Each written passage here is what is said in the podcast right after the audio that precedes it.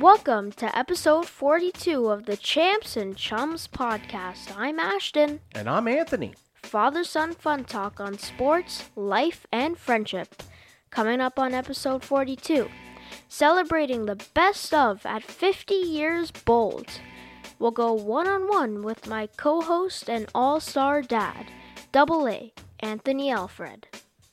Father-son free-for-all will go legend, special guests, and my dad's longest of long-time chums, Mike and Nick, will join us to go gold, silver, bronze for love-inspired athlete names. And we'll head for home on episode forty-two with our special segments, All-Pro Go A Did You Know Sports Spotlight, and Champs and Chums personal salutes to our stars on and off the field. That's all coming up on episode forty-two of the Champs and Chums podcast. Thanks, Thanks for, for listening. listening.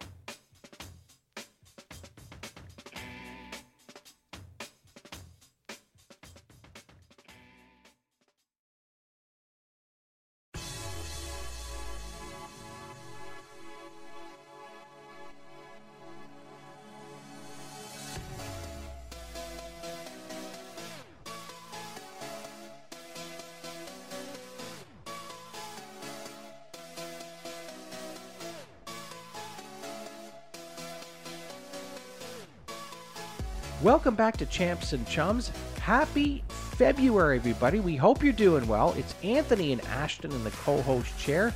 So glad that you're with us here for episode forty-two. It is an absolute milestone one here, so we're so glad that you joined us. Uh, it may be uh, cold outside, and it may be uh, February, may be the uh, smallest of months, but we have the biggest of episodes here on episode forty-two. So glad that you're with us. And uh, it's now my great privilege and pleasure to bring in my spectacular, my sensational co-host of Champs and Chums, Ashton. Ashton, how you doing, my man?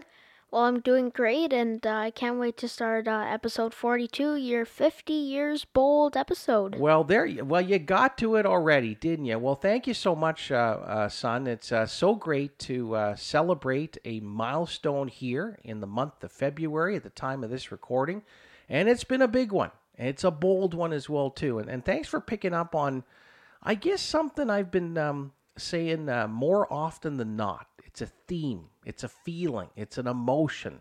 It's a way to be. And, uh, you know, many times when you hit a, a big milestone like that, Ashton, and people ask you, how old are you, right? And so I kind of got thinking about it because, you know, around a big number like that and a milestone number, you start thinking about, well, how do I actually want, how do I actually feel about this? And, uh, yeah, it just came to me. I'm not fifty years old, fans. I am fifty years bold. And uh, really, really special time. And um, I know uh, some of you are already who are listening right now were uh, very kind enough to wish me some really special words on, on social and uh, and such. So really appreciate them from the bottom of my heart. Thank you, thank you, thank you. Great stuff, uh, Ashton. So um, yeah, as part of this uh, uh, big, uh, bold episode forty-two, uh, we always recap for our, our fans, uh, the good listenership of Champs and Chums, uh, some of the wonderful things that we've been up to. And boy, as I said, everybody, February may be the smallest month, but we had some really big, big activities. Um, and I guess, Ashton, you know, why don't we kind of start with uh, February first, the first of February, if you will, because that was the sort of the specifically special day for me as I turned fifty. Um As the Champs and Chums always do, you know, we celebrate with great experiences, and um, we had a fun going to the top of Toronto, and then we went uh, uh, and walked over to watch uh, some of the uh, the finest in Toronto from a hockey standpoint play. But uh, why don't you tell the fans a little bit about what we did to celebrate uh, uh, my milestone fifty years bold birthday? Well, yeah, you picked me up from school early. We got dressed in our um, our formal clothes, and um, it was really a best of experience going to the top of this of uh, Toronto. To, your Champs and Chums were dressed in championship form, Ashton. Yeah, you and know, and then and, and your fans who engaged with us on social, you you kind of had the all the likes and the loves, and we really appreciate that. Yeah, we were feeling like uh, we were feeling really great on that day. Yeah, like I've been to the top of the C N Tower in like the afternoon, like lunchtime or brunch, pretty much.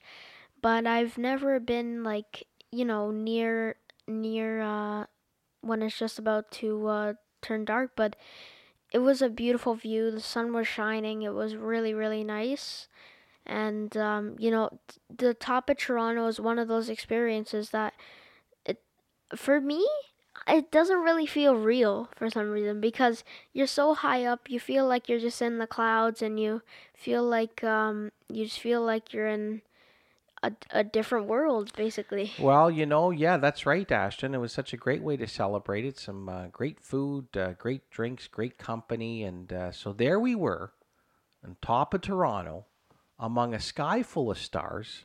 But then let's get to part two here. We skated over af- after uh, being at the top of Toronto, above the above the clouds, your Champs and Chums was a sky full of stars. We went we to went, see the stars. We went over to see the stars. We went to the ice and see the stars. And, and, and what happened after that? Well, um, it was a great game. Uh, I can't remember who they were playing. Were they playing uh, Boston? It was more than a great game. It was an epic battle. Yeah, I mean, it was it was a tough loss for the Leafs, but they played really good. It was uh, really back and forth, and uh, I think that uh, Toronto, you know, they played really good. They had uh, they played really good defense, and uh, they also had a really good uh, offense. They had great lines that game, because that game was tough. Um, I feel like. I mean, one of the things that sparked up the building was uh, Wayne Simmons fight, fought, yeah. uh, who was it? Uh, yeah, I'm I'm trying to remember the, the name. Um, uh, it was a third liner, definitely. It was it was the fourth line, third, fourth line yeah. out there. And uh, yeah, he, he, uh, he uh, Wayne Simmons, uh, my, my Scarborough boy, as you know, uh, uh, Ashton, your, your dad grew up in... Uh, the beautiful, wonderful, powerful streets of Scarborough, and he laid a beat down on that guy for sure. Uh, but anyhow, it was a great uh, uh, birthday that kind of got extra special, Ashton, in the second intermission. Do you care to share that great experience with the the fans? Oh, yeah. So um, when we were at the top of Toronto, my dad told me, don't leave your seats during the second intermission. And uh, he told me why, because uh, the Bear had had uh, had uh, he he'd sent an email to the Bear, and he he uh, he uh, responded very well. And during the second intermission, he um, he put our name he put his name on uh, my dad's name on the board, and uh, it it was a it was a cool moment to see my my dad's name. Uh, on on the video board, it, it was really, really cool. Well, yeah, it certainly was special, and and fifty was a special one, and uh, yeah, it was kind of a a late arriving thought, and, and, and big thanks to uh, a a long time chum as well, to the Bear, for uh, for really coming through with a big time net to uh, to help celebrate and add an extra special touch to. Even though it was a Leaf loss, Ashton, I felt I won big time, because it was a beautiful afternoon. It was a wonderful night. It was a magnificent day, and it was uh, celebrations all around. So, um, yeah, so that was a, a wonderful day to commemorate uh, fifty years bold. Uh, but l- let's go on. Ashton, you wanted to add some other things, did you? Yeah. Um, have you ever thought about this, where when you saw your name on the Jumbotron, like, thirty plus thousand were were well, um, actually, looking at your name? Well, so, okay. Well, here's the thing, uh, Ashton, and I might have mentioned this to you. So as I, I got uh, I got home that night, uh, you know, after a, a you know a wonderful, a magnificent uh, uh, birthday, um, I I went on to my Facebook, and uh, you know, just really grateful at the the many people who reached out to me on such a special day to to do so. Thank you, uh, everyone. But one of them actually was a longtime high school chum. Uh, who uh, there's some chums coming up on this show actually that uh, will know him, but uh, shout out to an old chum, a friend of the show, uh, uh, Jason Carey, who sent me a note on Facebook saying, hey, Double A, happy birthday. I just saw your name on there. I'm at the game too.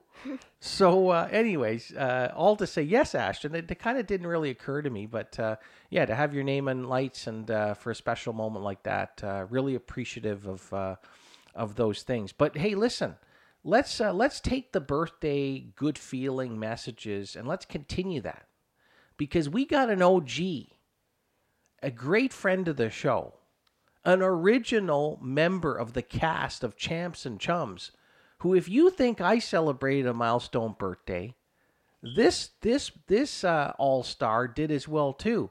Ashton, let's unveil it for the fans. Yeah, well, one of our power girls, uh, Ashley, she uh, turned sixteen. Sweet sixteen, and boy, is she a sweetheart. She's a wonderful person.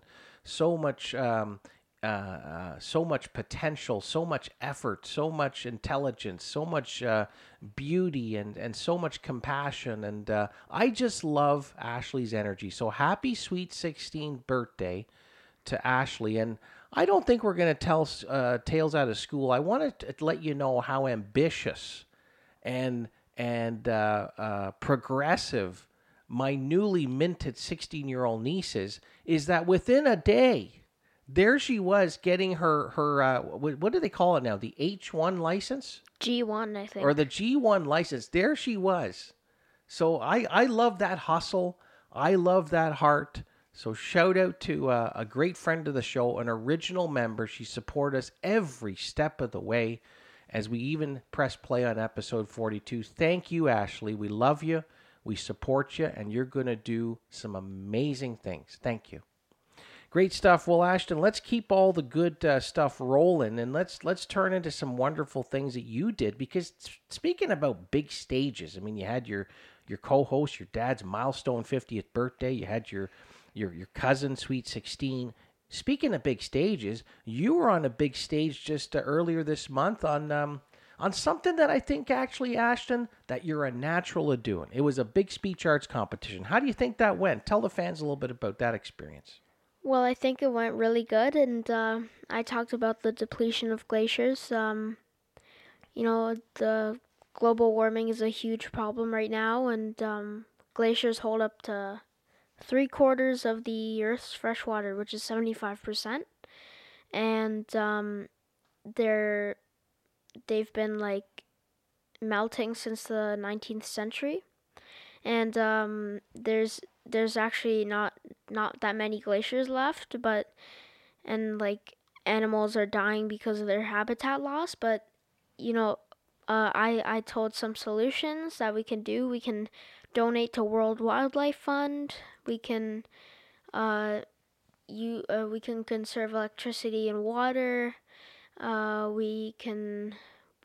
So the topic is great, and and you you were uh, you were excellent up there. But why don't you describe for for the fans what was it like up there in in front of a large cast of audience members? Obviously, a lot of them were adults, some of them were administrators, many of them were parents, all of them were fans.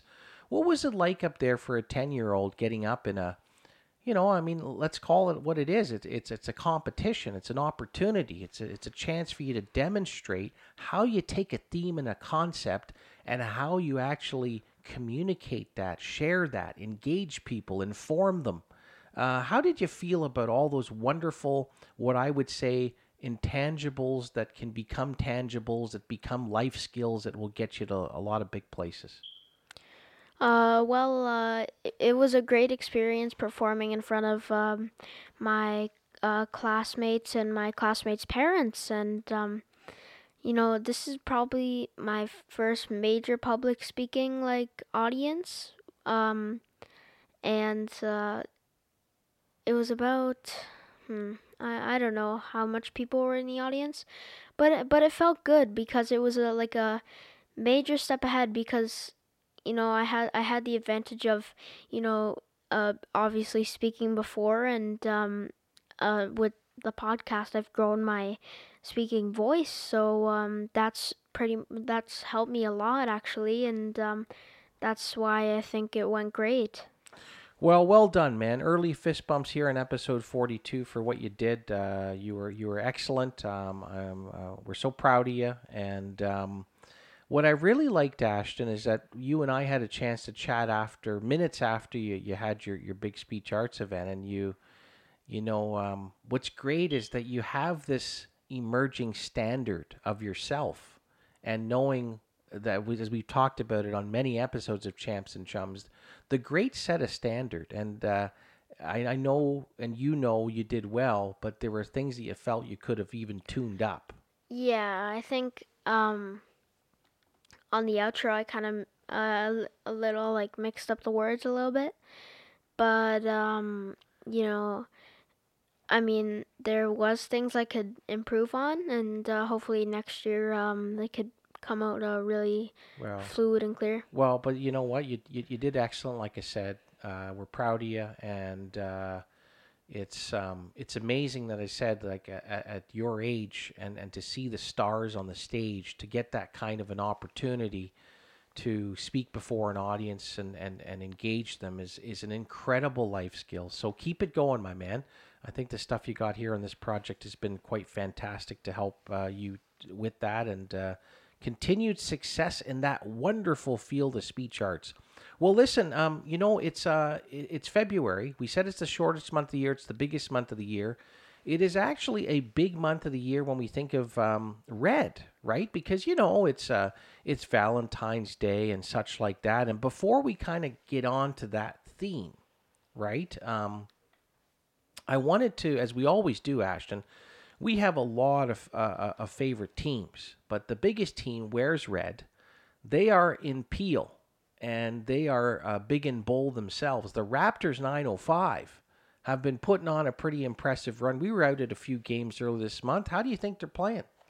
Yeah, they're playing great. They have uh, really, uh, I think they could they could uh, really win the G League title there. And um, with Koloko coming down a little bit, he's, uh, what is he, like seven one? He's really tall, and... Um, Yeah. I, I saw him in person, and um, he he's really good at defense, but yeah, he he can improve his shooting. Well, I'll tell you, everybody, that that uh, first-round selection by the Raptors is going to be some kind of player. He's It kind of follows the strategy that Masai and Bobby are trying to do it to, again, stand out in a world of sort of outside shooting. They're trying to go big inside. There's a guy in Koloko who's seven foot one.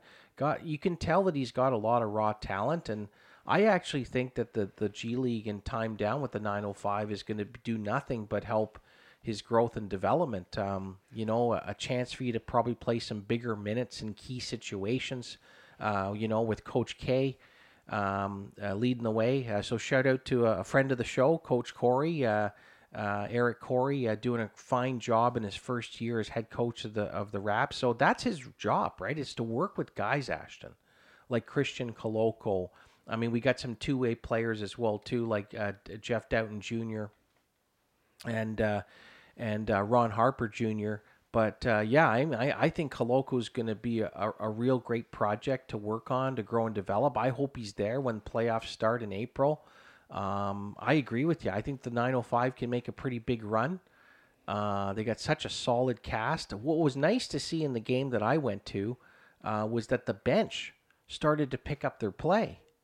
Um, but Ashton, was it, was it, Jan- was it January or was it earlier this month where you might've seen live and in play the dunk of the year by Mister Gabe Brown, Mister Downtown Gabe Brown? Was it this month? It was this month. Yes. Now um, you were there actually. I unfortunately missed that game. Yes, I was there. Um, so what was that like? Oh my God. He has a crazy dunk. He went, uh, Un- under the legs, uh, windmill. He was on a breakaway. Uh, yeah, like that's probably a dunk you probably wouldn't see unless you're in the dunk contest, or unless you're watching the dunk contest. Uh, that w- that just happened uh, last weekend. Um, I didn't I didn't watch much of the dunk contest, but it I, I don't know, it was probably good, and um, I think Gabe Brown had, you know, the best the best dunk in the well, G, in G League history. Well, there you go with a hot take. Uh, best dunk in G League history. I would say he's the best uh, dancer uh, of all time. Yeah, Th- that man of can, all time. Yes, that man can move.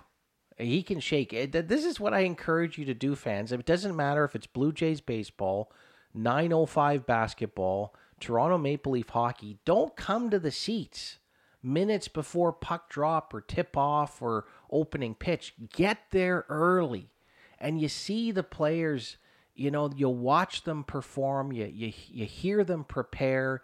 You can see the laser focusedness. And but Mister Gabe Brown, to kind of take keep it light, he kind of does a lot of dancing on the court to kind of get loose. And he's uh, he's an entertaining guy and a great player as well too. Okay, well, Ashton, um, let's um, well, so so let's from the court, let's move to the silver screen, because this has kind of got a little bit of a sports analogy to it.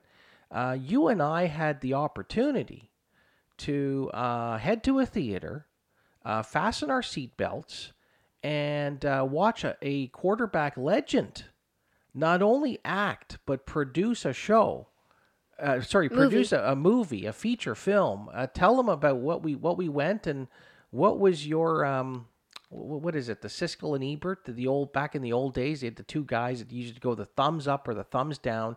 Let's hear, Ashton. You share with the fans the the flick we watched, and was it a thumbs up or a thumbs down? Well, uh, this movie was just released, so some of you may have seen it, some of you may have not. It's called eighty for Brady. It's um. a movie about um four um eighty-year-old women, um I I believe one's seventy, um self-proclaimed seven, uh, seventy because she she actually uh, uh, corrected the jersey. Yeah. She scratched it out with like masking tape and she put seventy on it. And uh, it it's a great film. They they uh they got tickets to go to the Super Bowl. But eventually they find out they're fake tickets when they try to go into the game. And um, I think, hmm, I forget how they, oh yeah, yeah, yeah. Cause, Cause um, one of them, they, they went up to a room and then they played uh, poker. And uh, with, with a guy, like, one of the guys there were choreographers for uh, the dancers for the Super Bowl, uh, for the Super Bowl in twenty seventeen, and um, he got he got them in by uh, by uh, doing make a, by doing a dance with his real backup dancers and and uh, and the uh, uh, four eighty or or eighty year old woman, and uh, they got in. Uh, and they watched the Super Bowl. They went from uh, the nosebleed seats to the uh, skybox. And um, the best part of the movie was probably when uh, one of the uh, ladies talked to Tom Brady in the coordinator's box, where they uh, call, where they tell uh, Tom Brady Uh, all of those guys uh, what the what the plays are, and um, really it's just it's a great scene. It's like she tells uh, him that sixteen years ago she was doing her last round of chemo and that she never gave up, and the one thing she saw after her last round of chemo was Tom Brady, the rookie, coming out for his debut. And um you know, it like a week of watching Tom Brady turned into a season of watching Tom Brady. And um, yeah, it's a really inspiring part, and uh, they won the Super Bowl. Uh, yeah, so Ashton, you would give it the official thumbs up then? Yes. Yeah, I thought it was a cute movie myself, uh, fans. As uh, many of you who know me well, I, I'm not really a movie buff. It's not something I dedicate time to. But uh, yeah, I, I, I found the movie quite Uh, quite uh, sweet and cute, and it's almost like Golden Girls meeting The Hangover to meeting Pretty in Pink. That that old movie with Richard Gere and Julia Roberts, uh, it had some that that kind of like uh, uh, theme and tone. But yeah, it was a great movie. So uh, if you get a chance, check it out. Tom Brady makes his debut um, not only as a, as a, as an actor but a producer, and yeah. I, I think he did a pretty fine job. And there's a legend there too. Okay, good stuff, everybody. Well, um, so yeah, it's the it's the theme of uh, of of of love, right, uh, this month. And uh, it's kind of going to be a bit of a love-in, I, I thought as well, too, right, Ashton? Uh, because we've got some really special segments coming up on the show. Oh, yeah, Dad, and we uh, can't forget that um, for our free-for-all segment, we have two special guests coming up. And, um, Dad, do you want to tell um, the fans who's coming up? Well, I would love to. You see, Ashton, how I pulled on that? We talked about love. I would love to because, yeah, it's uh, it's pretty special here in this uh, special month for me, uh, fifty years bold. Um, so Ashton and I installed a very special edition of our father-son free-for-all segment that's coming up very, very shortly here. We're going to be joined um, by my longest of longtime chums, the O Gs, if you will, my top line mates, and uh, so that's Michael Holdsworth, Nicholas Beloukas, friendships that spanned forty-six and thirty-seven years respectively. Um, they're going to be joining us here, coming up in a matter of moments here on uh, on Champs and Champs and Chums. So we're we're so delighted to have them on the show, and um, I guess the other thing as well too, Ashton, that makes this a bit special is you're kind of turning the tables on this whole best of segment. Yes, in, I am. In, in honor of me. Yeah. Um. Uh, I thought I would uh, change it up a little bit and make you feel like you're me for, for this interview. Okay. So there you have it, everybody. Uh, Ashton called it. He's going to honor his uh, his co-host. The the man who turned fifty years bold is all-star dad. So check that out a little later in the program. It's a little different complexion. I'm not sure I'm ready for this, Ashton. Like, I mean, because we've had, as you know, some an outstanding collection of best of guests who I, I couldn't hold a candle to. But with you, I feel I can go pound for pound and shot for shot in, in that best of segment. So I'm looking forward to that a little later on on the show. Great stuff, Ashton. Hey, and Ashton, it's now time for our father-son free-for-all segment. And, uh, you know, Ashton, as you know, it's a very special occasion. It's a milestone month for your dad. It's fifty years bold. And I couldn't think of a more lovely and legendary way to bring in father-son free-for-all segment. You know, man, because we actually, we haven't had a lot of guests on this part of the show. Yeah, that's correct. It's correct, but we're changing that today, fans, because it's a milestone month, episode forty-two, and we're going to bring on some very, very special guests of your co-host here, your humble host, and it's uh, a friendships that span, Ashton, if you can believe it. And listeners, listen to this, over forty-six years and thirty-seven years respectively. Ashton, what do you think about that? Well, Dad, that's uh, pretty big, um, pretty big numbers there. Well, it's huge numbers. It's impressive numbers. It's Hall of Fame numbers. And, you know, when I think of these two chums, they go back right to the roots for your dad, Ashton, your co-host. You know, they're the they're the O Gs. They're my top line mates, Ashton. And, you know, they're kind of like, you know, when you, you take it on the ice and you think of the Leafs, you think Marner, Nylander to Matthews. And then you kind of take the Raptors example, Kyle to Freddie to Spicy P. These are what these two chums mean to your dad, uh, Ashton. So it's it's with great pleasure that I now bring on episode forty-two of Champs and Chums, our biggest, our boldest of segment. Pleased to welcome to the show our chums, Michael Holdsworth and Nicholas Beloukas. Gentlemen, thanks for joining Champs and Chums. Thanks so much, uh, Double A and Ashton, for having us on the show. Really excited to be here and join in the uh, fifty years bold uh, celebration uh, for you, Anthony. And it's just exciting. I'm just so excited to be here. Ashton and Anthony, I want to thank you for reaching out to me and inviting me onto this very special segment. And uh, and I truly appreciate and and applaud what you guys do for all the listeners and the viewers. And I, I'm a I'm a fan and an avid listener, and I'm very uh, fortunate and blessed to be a part of this. So thank you very much for oh, inviting me. Oh, that's great. Uh, and, and, and boys, I mean, it, it's it's our pleasure. It, it's kind of like, you know, it's like that, you know, we, we I know our, our friendship spans so long and legendary, but I'm going to pull up a song. It's like when when Lizzo says, it's about damn time. It's about damn time we set up a segment for the three of us, right? To come up here on this father-son free-for-all segment. And we are grateful for the time you're giving us. And I especially, because there's just so much that uh, that color our, our friendship. And when I think about uh, Champs and Chums, is at the root of it. It's father-son fun talk about sports, life, and friendship. And having you guys join on the segments is, is absolutely amazing. All right, good stuff, gentlemen. And Ashton, you ready to go? Well, listen, you know what, everybody and fans? It is our month where it is about go, talking about love, Ashton, right? It's February, right?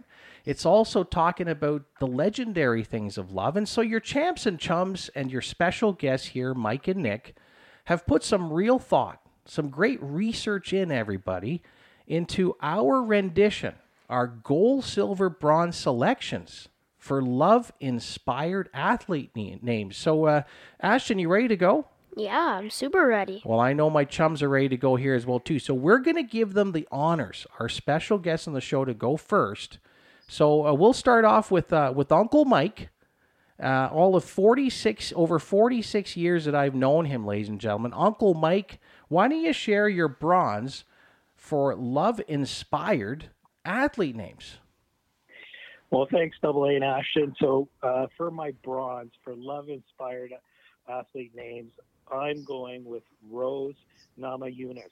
Now, for some of the listeners, they might be uh, unfamiliar with Rose Namajunas, but she is um, the two-time, two-time strawweight U F C champion. Um, she's ranked number four pound for pound uh, in the U F C rankings uh, in the female division. Um, she's a fantastic in-ring performer, very disciplined. Her nickname is Thug Rose. And so for my bronze love-inspired name, the irony is overwhelming, Thug Rose Namajunas. Oh, great one there, everybody, and uh, and gang. Uh, Rose Namajunas, he had the the enunciation down as well, too. Now, may I actually think you actually take, could take a run at uh, at Bruce Buffer's job uh, there, a Holsey one. I, I could try. I don't know if I got the flashy suit, though. That's right. That's right. Well, you got our vote, that's for sure. So that is uh, Mike's uh, bronze medal, everybody, for love-inspired athlete names. That's U F C grappler. And she's quite an athlete here, uh, Rose Namajunas. Good stuff. All right, over over to over to Uncle Nick for his bronze medal for love-inspired athlete names. Take it away. I could go, I could spend the next ten minutes listening to you guys say her name. That's right. It sounds good here on Champs and Chums Radio, right? And and, and, and and may we congratulate and welcome you to the program now, Mister Beloukas. And and so fans, just so you know, over thirty-seven years, I had an opportunity to meet, to meet uh, Nick, and this was at Charles Gordon. And, and, you know, here we are having so much fun already. I we didn't get a chance to sort of talk about how we all connected and met. But, yeah, Charles Gordon, grade seven, that's how we met. Um And, and it's been it's been just uh, it's been it's it's been a bunch of fun uh, for years and years and years. But I, I digress, everybody. It's now time for Uncle Nick to share his bronze medal for love-inspired athlete names. Well, Davis Love the third. I could think of no one better uh, in terms of the name and how you see it on the screen. It resonates with you. The name alone suggests that it's someone who, you know, it, it resonates the word, the adjective to describe that which is, you know, love, especially in a month like uh, February. So, you know, here's an here's an individual who's won more than twenty P G A events, and he's been, you know, ranked pretty much in and around the top ten. So he's he was always somebody who drew a lot of um, a lot of interest when you're watching the last two days of golf, especially to see where, you know, they're where they'll end up in the final standing. So uh, that name to me said uh, said that was at least a bronze, worthy of a bronze medal. Well, that's a great selection there, chum. Uh, uh, that's right, twenty-one events for Davis Love, everybody. He won a P G A championship in nineteen ninety-seven, won the Players' Championship in ninety-two and two thousand three. And, uh, you know, all this talk about uh, about golf here, uh, you know, makes me think about all the fun. Ashton, I know you and I have had a chance to kind of grow our our love for the sport of golf. But, uh, you know, your your, uh, your champs and chums here, uh, uh, Uncle Mike, Uncle Nick, and myself have had some really fun uh, moments out on the uh, on the golf course. So, uh, geez, I'm... What was the lot? What was it? Uh, Lowville? Well, Lowville might have been one of the the last ones we went to. But, uh, Low, Lowville had that orchestra orchestral sound in the background when you hit a ball. It made a that, kind of a cling, cling, cling, cling sound. No, that no, actually, no. That with that Lowville, no, that was the one, gentlemen. That was the one in Markham, I thought. No, it was it was at Scarborough. Where you were playing like the bells of Saint Mary when you're when you're teeing off at number six. Ding, ding, ding, ding. Do you remember that, Mike? Mike, what what's the name of that golf course? Oh, I, all I'm going to say is Lowville doesn't represent my score. It should have been called Highville. Hubby. All right, great stuff. Well, that's Nick's uh, bronze medal, Davis Love the third. Over to yep. uh, Ashton. Save us here on this segment. It's been off to an arousing, a record-breaking start. It's up to you, my man, to keep it going. Who's your bronze medal for love-inspired athlete names? Well, my bronze medal is Corey Hart. Now, hold on a second. Let's dial it back here, right? Because your champs and chums again, Uncle Mike, Uncle Nick, we know a Corey Hart. Gentlemen? Is this the I Corey think I Hart? He got Rickrolled, but for Corey Hart, though. That's right. He got Rickrolled. Ashton? Yeah, but with the wrong song. No, but gentlemen, you remember, it must have been grade seven or eight, all those dances. Corey Hart. Uh, what, what was some of these songs here? Uh, Beloukas, help me out. Uh, uh, Never uh, Surrender? Sunglasses at Sunglasses at Night. Never Surrender. Uh, uh, I Can't Help Falling in Love with You. What what an amazing what an amazing selection, Ashton. Hold on a second. Are you telling me it's not that Corey Hart? No, it's not that Corey Hart. He's a baseball player. Ah, sorry, Ashton. Carry what? on. What? all those all those homonyms, I tell you. That's right. Okay, Ashton, you tell you tell us about Corey Hart, the baseball player. So Corey Hart uh, is uh, he was a right fielder, and he batted right and he threw right. His M L B debut was May twenty-fifth, two thousand four for the Milwaukee Brewers, and his last M L B appearance was June twenty-first, twenty fifteen for the Pittsburgh Pirates.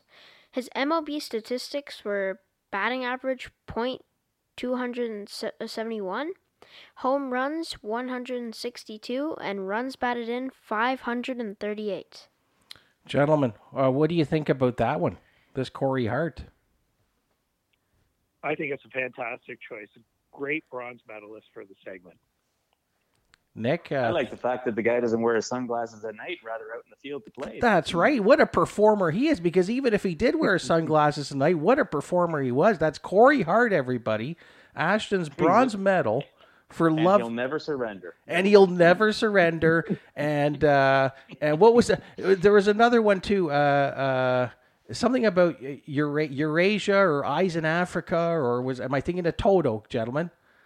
Uh, yeah, that's Toto. Yeah. No, no, that's, actually, that's... Eurasian Eyes. There's a song, everybody. Eurasian Eyes by Corey Hart. Uh, Ashton, what do you think about Corey Hart, the singer?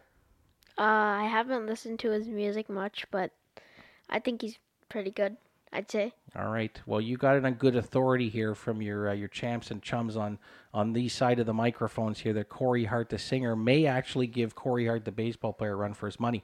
Okay, everybody, it's over to Dad for my uh, bronze medal for athlete-inspired, um, love-inspired athlete names. And so, you know what? In this time of love, I would think that, um, you know, retail is very busy.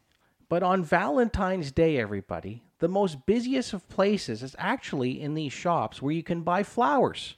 That's right, everybody. My bronze medal for love-inspired athlete names is Brandon Flowers. That's right, gentlemen. At the time of this recording, Brandon Flowers almost celebrated his, his birthday. He's a February eighteenth baby. He's a former uh, uh, N F L uh, cornerback.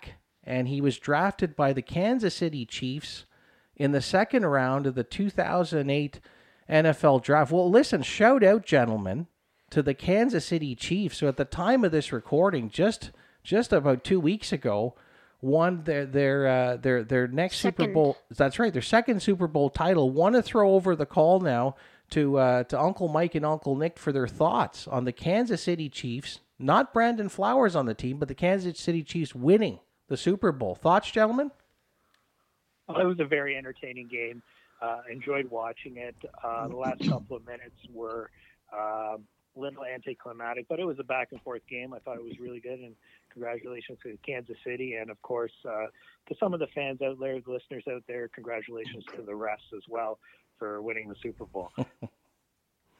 Nick, what are your thoughts? Did you get a chance to watch the game?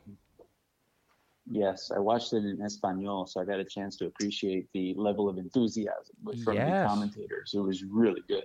No goal in their in their announcements, but definitely very, very entertaining match, uh, game rather. And, um, you know, uh, it came down to a couple of plays, and that's usually how these how these championships are decided in these types of um, in, in, in, with the stakes are this high. And I think um, it was it was fitting. Either team could have won.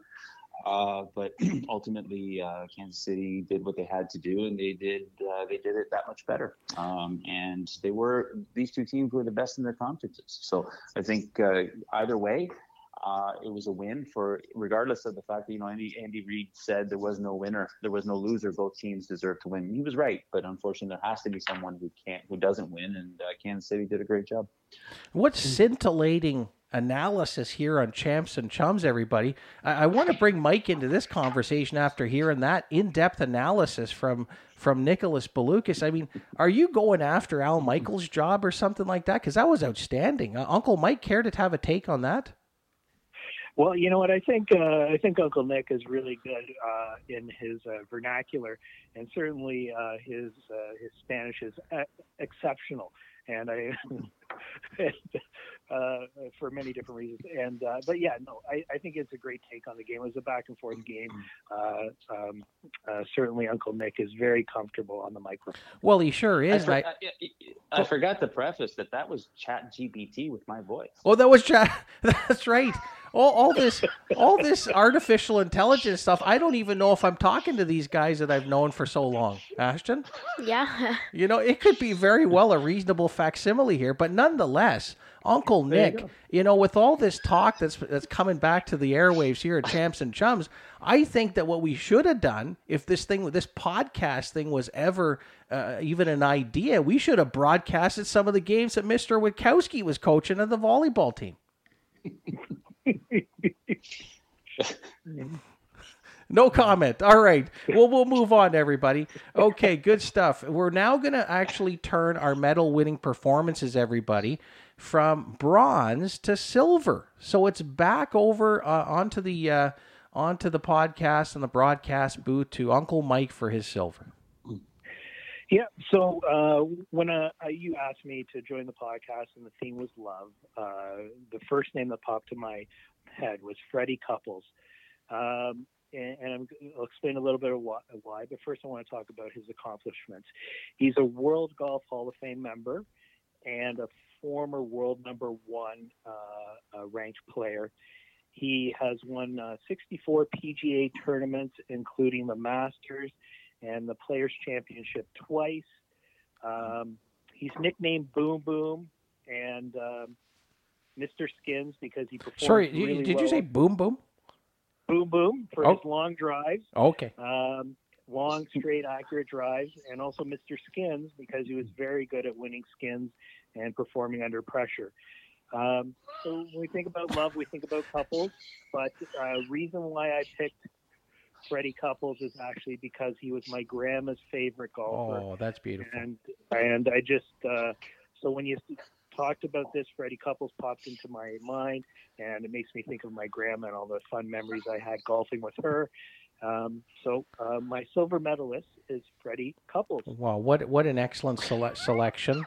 Uh, for double A, just keep in note that that starts with a B, not with a P. All right. What, what's boom, that? Boom. Oh, right. The boom, boom, boom. Oh, that's right. That's right. Not with a P. A Th- that, that's right. We we gotta get we got We always make sure yeah. we're accurate on the details here on Champs boom, and Chums, boom. Gentlemen. That's so, right. there but go. There's so many boom booms that I had to just I had to just separate it because there's Ray Boom Boom Mancini, right, guys? There's um, Boom Boom Jeffrey. The on. Boom Boom Jeffrey on. So thanks for pointing that out there, uh, uh, Nicholas. And uh, so, so well, well, well, Mike. First of all, what an amazing golfer he is. But that story, and you know, I was blessed to uh, to to share uh, multiple and many experiences with Ruby. So. Uh, You know, I know we, we all think of her fondly, and uh, God rest her soul. And uh, I know uh, there's there were some really beautiful um, rounds that we all had over at uh, over at the uh, the uh, the Cedarbrae Golf Course there.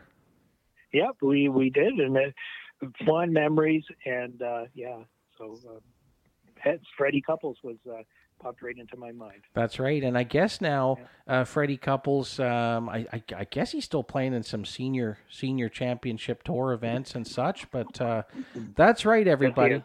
Yeah, so sixty-four professional tur- uh, he's won sixty-four professional tournaments, most notably the Masters, as I believe was mentioned in ninety-two, Players Championship eighty-four and ninety-six. That's Freddie Couples, Mike's uh, silver medal here on on Champs and Chums Father-Son Free-For-All segment. Now over to Nick for his silver medal. Take it away. Oh, that's me. Okay. So Greg the Hammer Valentine is a name that either you, if, if you follow wrestling, and specifically back in the day, you know, there was um, there were certain nicknames associated with some wrestlers that was very synonymous. Uh, and, and his was one because, you know, he had that, that the hammer where he, you know, had a particular way in which he he, he hit people, or he was, a, you know, he was wrestling with people. And so he, he got that nickname based on the way in which he wrestled. But this is a guy who um, did it for almost fifty years, I believe, over five decades. And actually his name specifically is Jonathan Wisniewski. And I know I, I've seen I've seen a lot of documentaries and biographies on wrestlers, and Um, this particular one individual, he uh, he actually wrestled in uh, Stu Hart's um, uh, whole, uh, in his not his dungeon, but in his training facility. That's right, world, world class. It was a yeah, basement. World, yeah, world so class he, facility. He, along yeah. with the Hart family, he knew Stu, and so um, if you wanted to be the best at your craft, that's pretty much where everybody went, and you also tolerated a lot of pain. So what they have nowadays for academies and ways in which to do wrestling, this is very old school. And, Uh, Greg the Hammer Valentine was successful both individually and as and as a tag team partner with Brutus Beefcake Brutus the Barber, until he became the Barber. When he went when he went solo, he became a barber, and he had those pants and those tassels and stuff. But while it was Brutus and and Greg Valentine, they were they were they were a wonderful team to watch, and they had, you know, the British Bulldogs and um, and the Hart Foundation. Those were a lot of the teams that we as then, you know, kids and teenagers definitely resonated with. But uh, Greg the Hammer Valentine, he didn't show a lot of love in the ring, but he was definitely uh, his name was, you know, Valentine. I mean, that tells you a lot about, you know, not only the month we're in, but um, you know, synonymous with somebody who has a name that's associated with love. Oh, that's a great selection. That's Nick's silver medal. He wasn't, uh, this wrestler wasn't uh, breaking hearts. He was breaking arms in, in probably the squared circle. And, you know, it brings me back, gentlemen, right? I mean, you know, with all us growing up through childhood and such, I mean, wrestling was was a part of things that we watched. Like, I mean, I'm thinking of things like when we were growing up, you know, we would all, like, eleven thirty at night when the main event, what would they call it, a Saturday night main event? Those yep, that's correct, yep. Yeah. It was the show, it was the one, you knew that it was going to be on that one moment of the year. They didn't have a lot, but it was it was it was the equivalent to what, you know, pay-per-view is now, where you got a chance to stay up really late at night. They were going to show it on cable T V for free. Now, otherwise you had to pay tickets Definitely. and go watch it in an arena. Yeah, and I mean this. I mean, geez, I mean this again. There's so much history between us fans, right? Uh, the, the us line mates here, that I remember we we'd, we'd pop in to go to like a Jumbo Video Boys and, you know, be like a Friday after school or stuff like that. And, and whether it be wrestling videos, well, it was mostly wrestling videos, right? Uh, not into the romantic comedies kind of thing. We'd, we'd select a wrestling video, watch that stuff. And, uh, yeah, I mean, wrestling, again, a big part of uh, childhood and growing up. And, and, and, and Uncle Mike, I seem to remember by way back, way, way back on episode seven of Champs and Chums, Uh, you you shared a story about uh, some kind of a brush with the Macho Man. Randy Savage. Did, did do I get that right? Did I get that right? Yes, you, you did. Uh, so as you know, Anthony, we played soccer for years together, and uh, me and uh, Greg Thompson and I believe Chris Hodder, we went down to uh, Maple Leaf Gardens to see uh, W W F at the time, now W W E. And I remember standing over uh, where the players would come out, but in this case it's the wrestlers. And the Macho Man came out first, and then Miss Elizabeth was obviously walking behind him. And I reached over to try to grab Miss Elizabeth's hair. And I remember the Macho Man spinning around and pointing up to me, at least I thought he was pointing to me, and giving me uh, the finger, telling me not to touch Miss Elizabeth, which I clearly okay. could not reach.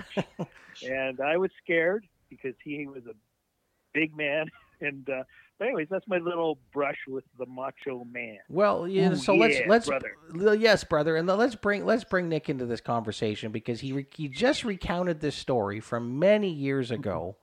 We're hearing it again here in episode forty-two of Champs and Chums. Uh, any take on that? I mean, did he handle the situation correctly back in the day there? Well, boys, do you know Randy's last name and his brother who wrestled in, in uh, W W F? No. Uh, Poffo. Right. So oh. Randy Poffo. Poffo. Was oh, his Poffo. Name, yes. And yes. then his brother was a poet, and he had he had that that that. shtick or that gimmick where he would read poetry, and and they were brothers, but nobody really knew. And uh, the biography of Randy Poffo is one that has a lot to do with his brother being involved and how him and Elizabeth separated and got a divorce, and then he went with um, with one of the lady wrestlers in uh, in and in in, um, in the other uh, in the other wrestling um, show. And uh, and what his challenges uh, with mental health and addiction for Randy Poffo and steroids ultimately. And, yeah, um, well, well, you yeah, know, you were so talking was, about it, this, and you're bringing it for us, uh, uh, sort of uh, yeah. full circle in the squared squared mat here. But uh, I didn't. Uh, did I read this correctly? That just even earlier this month, at the time of this recording, gentlemen, that that Leaping Lanny Poffo passed away. Did I did I hear that right? I believe so. I believe yeah. he passed away. Uh, a lot of wrestlers don't live past thirty. Some I know. Until forty. So I the know. Fact that, uh, the fact that the Poffos lived into their fifties was amazing. But yeah, I think he passed away. Okay, so good stuff, everybody. That. Well, that was a great selection there by uh, by uh, Nicholas there. It's a silver medal. It's Greg the Hammer Valentine, and some great stories there of chumship uh, between this trio. And uh, Ashton, I'm going to turn it over to you now, my man, because you've got a, a very good... Uh, a sparkling silver medal for uh, for love-inspired athlete names. Take it away. My silver medal is Carter Hart. Well, what a great... You went from heart to heart. Actually, gentlemen, wasn't there a show that was called Heart to Heart back in the day when we grew up? I don't know. In the, in the yeah. eighties. Yeah, that's right. That was the eighties. That's right. So mm-hmm. anyways, Ashton, I digress. You went you went from Corey Hart, and then you're, you're breaking hearts again here with Carter Hart. Tell Tell the fans... And and tell us about Carter Hart. Well, his position is a goaltender. He catches left. His uh, N H L team is the Flyers. His national team is Canada. And uh, in the Olympics, uh, in the World Championships in Slovakia, he won a silver. In twenty seventeen in Canada, he won a silver. New York, he won a gold. And Czech Republic and Slovakia, he won a gold as well. So um, Carter uh, Carter Hart, great goalie, and uh, I I we saw him on the Next Gen oh, game yeah, that we went right. to. That's right. Your Champs and Chums were down just pre-Christmas over at the Next Gen game, and it was a great uh, a great win for the Leafs. Carter Hart definitely played well. He's a great young goaltender, and uh, yeah, I want to turn it over to my Champs and Chums, Mike and Nick here, because there's a sport we played many sports together. Uh, during our youth and, and such. And uh, um, I'd be remiss, gentlemen, if I didn't get a, ch- a chance to talk to you about our, our love for hockey. I know Beloukas will soon and shortly talk about his love for a certain team that wasn't the Leafs. So we'll let him do that first. And then, Uncle Mike, maybe we'll talk about our love for the Leafs. So uh, go ahead, uh, Uncle Nick. My love for hockey. Absolutely. I always loved hockey. And I've always loved... Um... You know, uh, not it was limited back in the day. You you had your you had the Leafs broadcast. They played twice a week, And if you wanted to hear them, you know, away from, if you wanted to, you know, catch away games, it had to happen on the radio. And they used to play the games on the radio and used to listen to the play-by-play announcer back then. Um, I, I was always an Islanders fan. Um, at the time that I was watching hockey, they were probably the best team. And, and sometimes you kind of gravitate to that. And um, some of the some of the championships and, and the fact that they were very successful back then. Um, and and I've never... never wavered, um, no matter how terrible they were. They went through the, they went through point periods in time where they were as bad, if not worse, than the Leafs. Um, and, uh, and and you know, for me, there's a lot to do with how, you know, you stick with a team through the good and the bad, and they've just only recently become that much more relevant and that much better than they've ever been. So um, my my love for the game. I mean, I, I would love to see a Canadian team win the Stanley Cup anytime soon, but. You know, at the rate that it's going, the, the ratio of American to Canadian teams doesn't look very, you know, doesn't look like a very good chance. But you never know. They're, um, we've got some pretty, we've got some contenders that are playing this year that I think will, that will, you know, challenge for the Stanley Cup.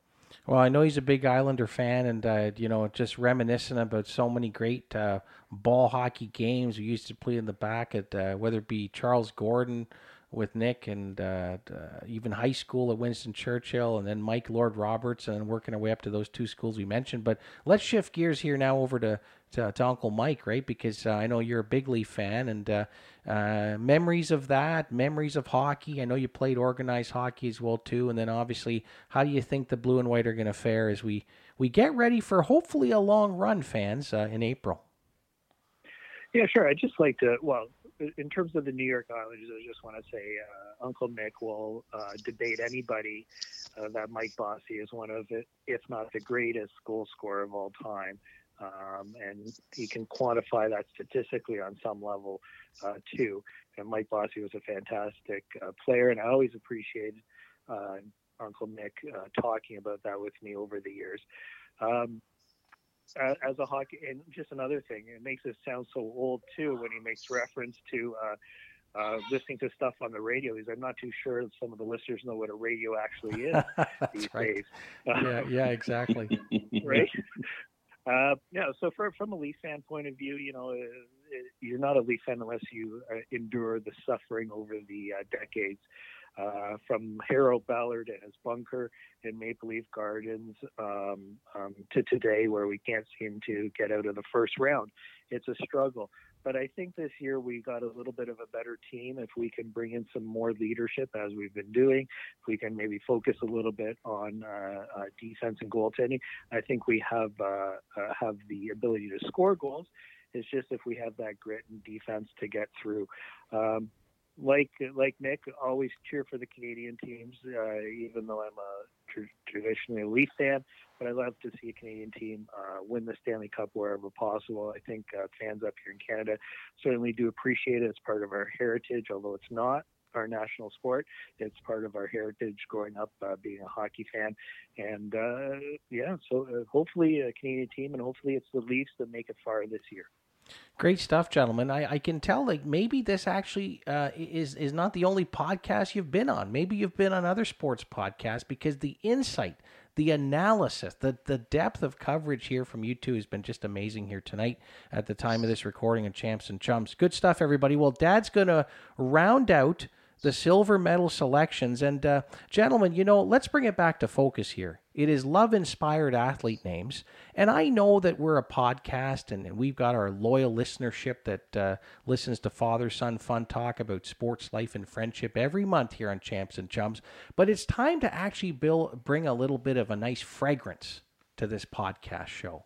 It's time to bring a nice aroma, everybody. And, and in the spirit of love, I'm going to move from the hockey arena in, onto the baseball diamond, because actually this is a double play day here, gentlemen, around the, ta- around the broadcast booth, because my silver medal for love-inspired athlete names is Bartolo Colon. That's right. Cologne, you pick your fragrance.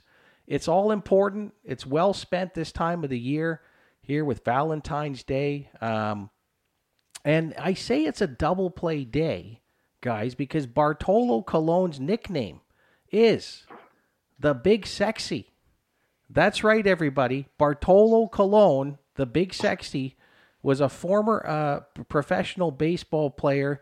He played for, get this, uh, gentlemen, eleven different Major League Baseball teams. He starred for the Cleveland Indians. He played for the Montreal Expos. Uh, we can go on and on and on. Um, he won the American League Cy Young Award uh, with the Angels in two thousand five. Um, and and uh, get this one here, everybody. In two thousand sixteen, Colon was forty-two when he became the oldest player to hit his first career home run. So this gives uh, a lot of uh, hope and inspiration on this special fifty Years Bold episode, that if Bartolo can do it, if he can smell so sweet, if he's the Big Sexy, then we all can do it. That's my silver medal, Bartolo Colon. Uh, gentlemen, uh, around the broadcast table, thoughts? Well, I think uh, Bartolo Colon is one squirt of Dracar Noir short of being a Winston Churchill alumni. That's right, or Paco R- R- Rabanne, or Rabanne. What are some of the other ones, gentlemen? Yeah, there was eternity back in the day. I, I think Beloukas has, has still got some of that uh, around the, uh, you know, the uh, the vanity area at his, his, his humble abode.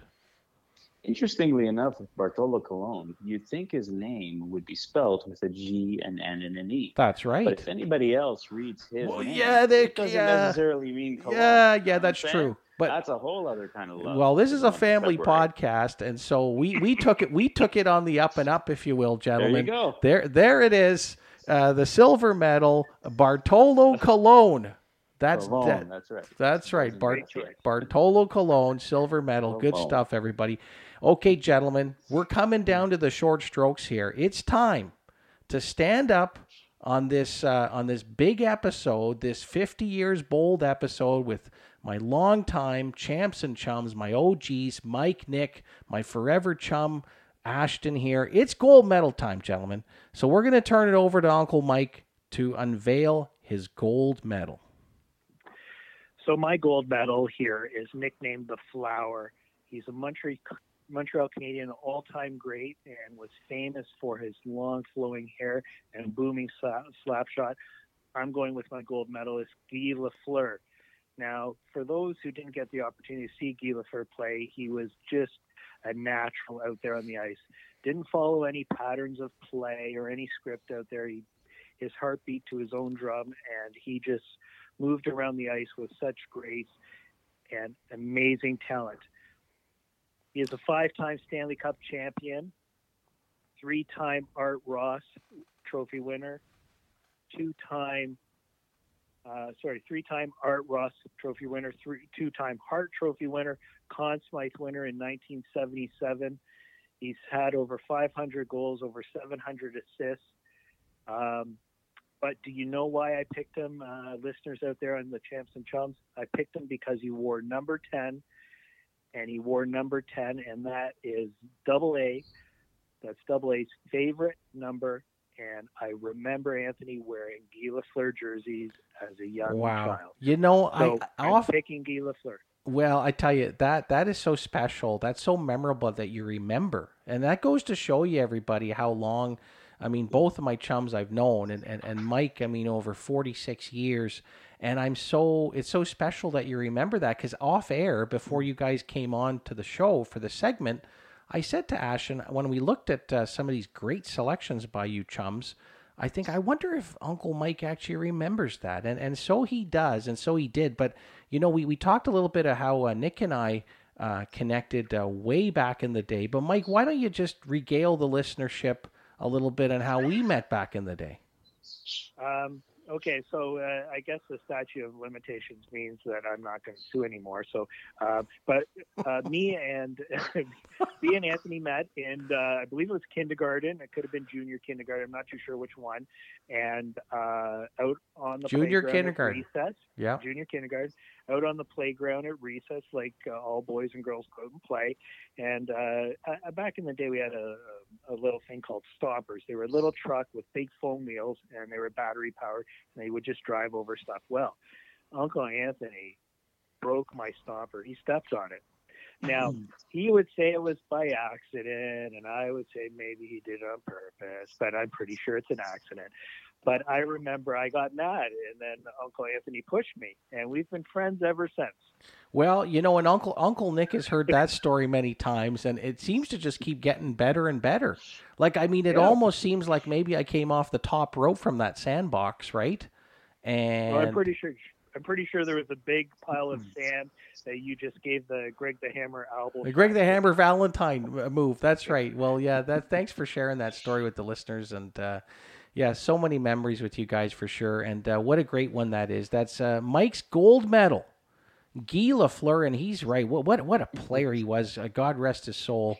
Uh, uh, scored fifty goals in six consecutive seasons, as well as fifty goals and one hundred points in six consecutive seasons. So there's Mike's gold medal uh, to close off his selections. We'll now turn it over to Nick for to unveil his gold medal.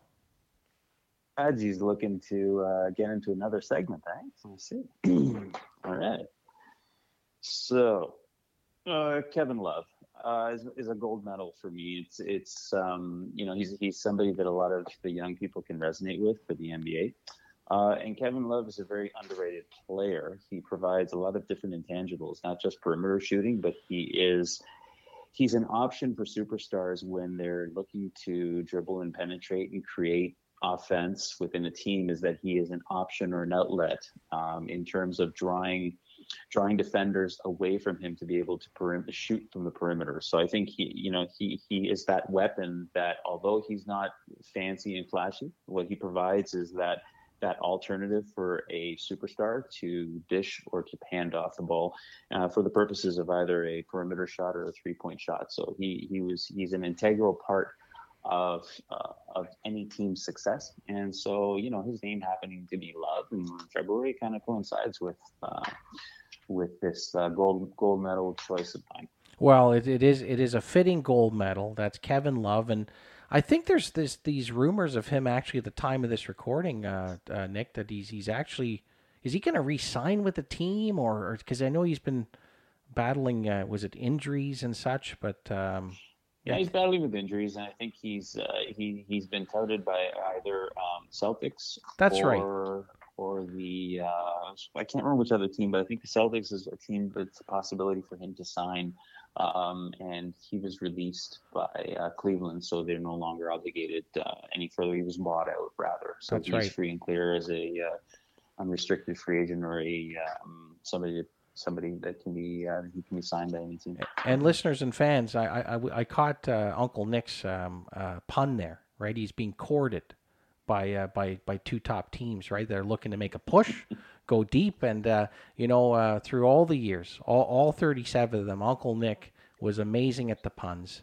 Him and I are the best of Three's Company fans, but I want to bring it back to basketball because, Ashton, uh, of all the sports that Uncle Nick and I played together and Uncle Mike, Uncle Nick was probably the best basketball player of the three of us. I mean, he played on the Churchill team. He was a great guard, had a great shot. I mean, uh, you remember those those those days back in the day, uh, Beloukas? Basketball, yeah. And, and basketball, I wasn't necessarily the tallest, but I, I just I just enjoyed I enjoyed everything about it, and I had a basketball hoop in my in, up up against my uh, my uh, my garage, so I had the ability to play and shoot and practice away from school. So I, I really enjoyed it um, a lot, and it, it helped that I had a basket. Otherwise, I wouldn't have gone to to, to look for a basketball, uh, sorry, a basketball hoop um, in any of the schoolyards because they usually didn't have any netting. So it was kind of like you wouldn't know if the ball went in or not. But I was lucky in a sense. The house I lived in had a had a net back there. Well, I tell you, you were a great player, man. I mean, honestly, like you were probably one three-pointer away from playing on the Greek national team. Uh, that's my assessment. Uncle Mike, care to weigh in? Well, I think, uh, in all honesty, Uncle Nick was a natural athlete, and so he was. Uh, yes, he was by yeah. far by far the, the best basketball player between the three of us. I'd be lucky if I hit the wall, but the net was on. So he, you know, when Uncle Mike came to play basketball, he brought his hockey gloves. I, I'm just not Great. sure. I'm not sure why I dropped them every time. So. Go, go ahead. Just, I, I know. I know. Uncle Nick wants to weigh in here on this. We got some good currency going, as always. There's a difference between screening and body checking. yeah, yeah, yeah exactly. He brought the gloves out onto the court. Yeah. I was never good with uh, English definitions. You know what? Hey, Nick, you know, I remember, and I, I think Mike might have been a spectator of the game. I was a bench player on Churchill's basketball team, and, and, and Nick played more minutes than I did. But you remember, uh, boys, one of the best basketball players on that Churchill team was one Alistair Tulloch. Mm. And, and and Nick, you got you you, you, you got to tell me you remember the game when Alistair was so, like, into the game. Like, I mean, he was all hands, he was all feet, footwork, finesse, great shot, great natural athlete, just like you. But he went the wrong way. He took the ball the wrong way on the court. Do you remember the story? Uh, so Alistair, he got a rebound. and Yeah, he, that's right. He was so excited because he got it because he really wanted to dunk. Yeah, that's so right. He, he saw that, and it happened in an area where he got confused, half, about just about half court. And so he kind of lost – He, he lost the the ability to understand which way was the basket. Generally speaking, Mike, this is a true story. I'm not happened. sure if you were in the game, but, my, but Nick and I obviously were on the team, and I, I'm watching it from the, the bench. Way. And he went the and other Mister way. And Mister Wood got excited. Like, what are you doing? And started yelling at him. I never saw Wood get excited, but Wood yeah, was it, yelling at him. And M- Mister He thought we were cheering him, and he was telling him the wrong way. Mister Wood, Mister Wood, our coach, and again, God rest his soul. What a wonderful man. What a wonderful leader yeah. he was. But uh, Nick is bang on. He was the most cerebral guy that you would ever meet. I mean, if he got mad, I don't. I, I, I wouldn't have seen any, any kind of uh, you know furrowed eyebrow, no raising of voice, nothing. But anyways, I'm glad that you recounted that story, man, because yeah. it was so vivid. I remember I got up off the bench, and we were all saying he stole the ball. Go, Alistair! Go, Alistair! Go! And then we found out he was going the wrong way. We said, "No, Alistair! No, Alistair! No!" So no, I, go. Ah, who cares? I know. Anyways, thanks for yeah. recounting that story. Uh, great memories again. Um, Ashton, yeah. what, what what are you weighing in on all this? You hear all this great lore and legend that we're talking about for like it's it's it's over forty years here, man. Yeah. Um, I'm all, um probably one of the best basketball players in my class, actually. Um, it wasn't Alistair, was it? No, it can't be Alistair. Sorry, sorry about that. Uh, go ahead, Ashton. Um, I'm really good at shooting threes. I think that's my best ability: shooting threes, passing. Yeah, you are an awesome player, man. Yeah. Good stuff. Well, you have to. You'll have to show uh, uh, Uncle Nick and Uncle Mike the next time we get together, uh, sort of how you can you can drain those threes. Because, gentlemen, he's uh, he's improving that skill. Good stuff, Ashton. You find something you love, keep doing it. As long as you have fun, it's all that matters. Good stuff. Okay, gentlemen, we'll, we'll keep moving here. Ashton, speaking of Ashton, Ashton, it's now time to unveil your gold medal selection, and you got a dandy. Take it away. My gold medal is Rob Deer. Oh, that's kind of a nice ter- term of endearment. Did you say deer? What, what do you mean by deer, actually? In, well, this, in this month of love. Let's say you write a love letter on Valentine's Day and you say, my dear. That's right. G- gentlemen, you know, we've all been there. Right, gentlemen? Uh, you know, through the years and, and such and some, uh, I I think all of us have struck some, back in the school days, some pretty lovely lore when it comes to sort of, you know, uh, uh, dear, dear, dear letters. As long as your name's not John? As long as it's not Dear John letters, I think it's good. So, or Abby. Or Dear Abby. Dear Abby. That's, how could I forget Dear Abby? Sorry, Ashton. We're going down memory lane here. Ashton, why don't you tell us more about Rob Deer? Well, Rob Deer, is he was a right fielder, and he batted right and he threw right. His M L B debut was September fourth, nineteen eighty-four for the San Francisco Giants, and his last M L B appearance was August fifth, nineteen ninety-six for the San Diego Padres. His M L B statistics were his batting average was point two two zero, home runs two hundred thirty, and runs batted in six hundred. And, um...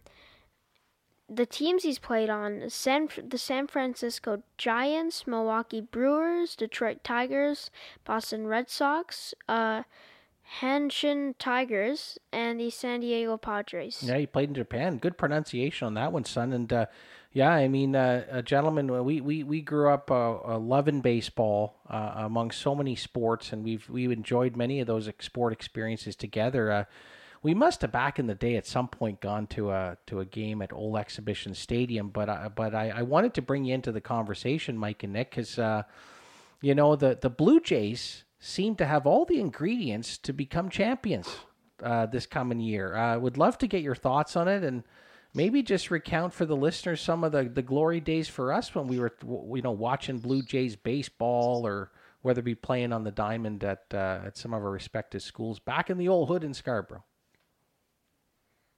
Well, I was never a great baseball uh, player at Double A, but I do remember. I do remember throwing. Well, it's, you know, he became fully back. transparent on that, so thanks. Yeah, you're welcome. Full disclosure. Full disclosure. Uh, yeah. uh, so, but I remember throwing uh, the baseball in the backyard with you. Uh, I do have memories going with my dad to Exhibition Stadium to see the Blue Jays play. I do remember George Bell and Lloyd Mosby uh, um, and Fernandez. So I do remember them uh, back at Exhibition Stadium and the fun it was going there. Um, that's now the B M O Grounds Field where Toronto F C play.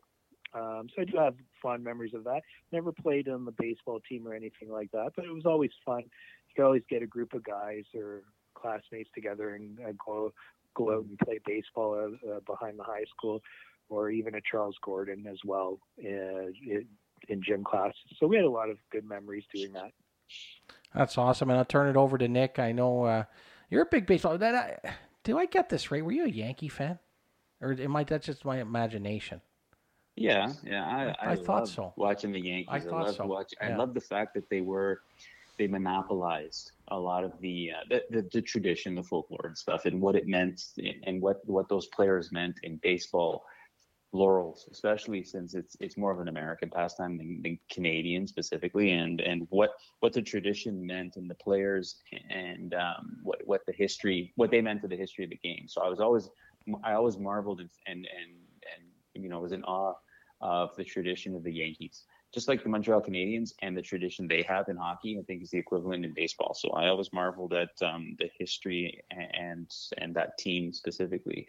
Um they weren't as great Uh, in the eighties and the nineties as the well the early nineties as the Jays were, but um, definitely uh, definitely appreciated the history and the tradition and how they how they um, retired numbers based on based on the based on the play, the baseball players they had and statistics and what they meant to the game. Um, we used to uh, we used to go watch uh, Jays games as a, as a group. We'd um, you know take the subway down to watch the games, uh, then Skydome.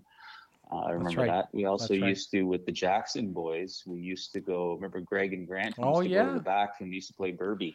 Oh, yeah. That's, oh, that's right. And, uh, oh, that's right. And they had they had quite the uh, slingshot arms. And yeah. Trying to hit against them, that was a lot of fun. So, so um, sorry to interrupt. Yes, how yeah. can I, what, what great games of Burby we yeah. had. And and actually, on a past episode, uh, Nick, we actually, we have a segment uh, you might have listened to before.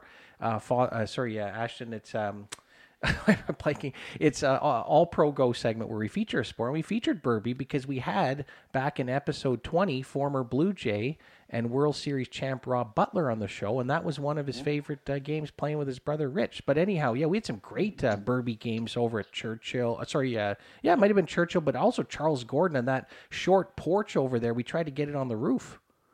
Yeah. Yeah, and with the teams, the teams in Charles Gordon, I remember it, we had uh, we had a lot of really good players. We had Richie Gale, we had Dale Starley, Kevin Brown, myself. We had Garfield. We had a lot of we had yeah. a lot of talent, and we won we won softball. They wouldn't really play baseball, but we would play with hardball. We yeah. wanted to play a game where we after school where it was a bunch of us playing, and we would you know in essence take turns. Somebody in the field would come up to hit, and it was all a bunch of fielders. Yeah. But uh, we would play yeah. with a hardball. But for the most part, we were a softball team that was that was just crushing it. We, oh, I remember we were, that. We, we, we were like it, just about everybody would go up and they would just crank the ball. It wasn't it wasn't a soft hitter on the team. We had just like our soccer team. um, it was it was a bunch of really, really good athletes, and yeah. there wasn't a lot of competition. Um, so baseball itself, you know, I, I remember a lot of um, I remember going to Exhibition Stadium, and uh, then we would go as a group uh, with Jason Gomes and oh, um, yeah. and Cheryl and Laura and uh, Holdsworth, myself, Jen. We, we would go watch the games. We just, uh, you know, just make plans to go out, and there were four dollar tickets back then. We used to go to wherever seats were available. Uh, and Holdsworth and I went to the uh, ninety-two parade, I believe.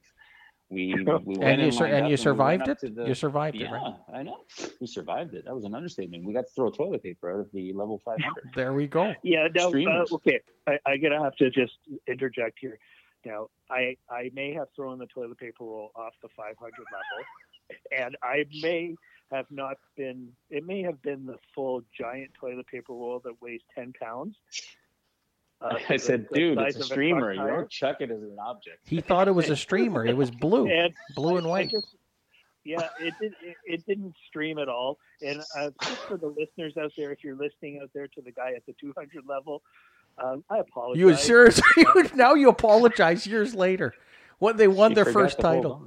Oh my goodness! But yeah, like I, Nick, I hearing you talk about some of those names, and I mean, fans, just so you know, I mean, we're dialing back now. It would have been what eighty-seven or so when we met. Yeah, eighty-seven, I think, uh, fall of eighty-seven or eighty-six. That's a long, long time ago. Even eighty-five, eighty-six, because I know that um, was it. But yeah, okay. Uh, even in and around there, the mid eighties. But I think. Some of some of those guys um, that played on those teams, of course, we went to different high schools, and generally we did. Um, That's right. And a lot of them you saw you saw playing on, on those sports teams. Oh, totally. You saw them in those in those school teams. But you know, collectively for our age group, we were um, we were very very advanced as wow. athletes. It was it was an oddity to have all these guys that played different sports that actually played well together, especially the soccer team. There's something else, right? You, you know, gentlemen, and yeah, talking about those names, and, and, and I know we, we've kind of digressed here, but all, all good f- father-son fun talk here. Like, I think, and we'll have to kind of have uh, do a future episode on this and consider, because you guys know on episode twenty-three, we had probably the best soccer player in Scarborough, and that's saying something.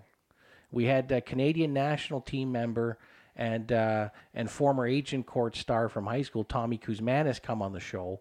So Tommy and I sort of regaled over some stories, and that's to your point.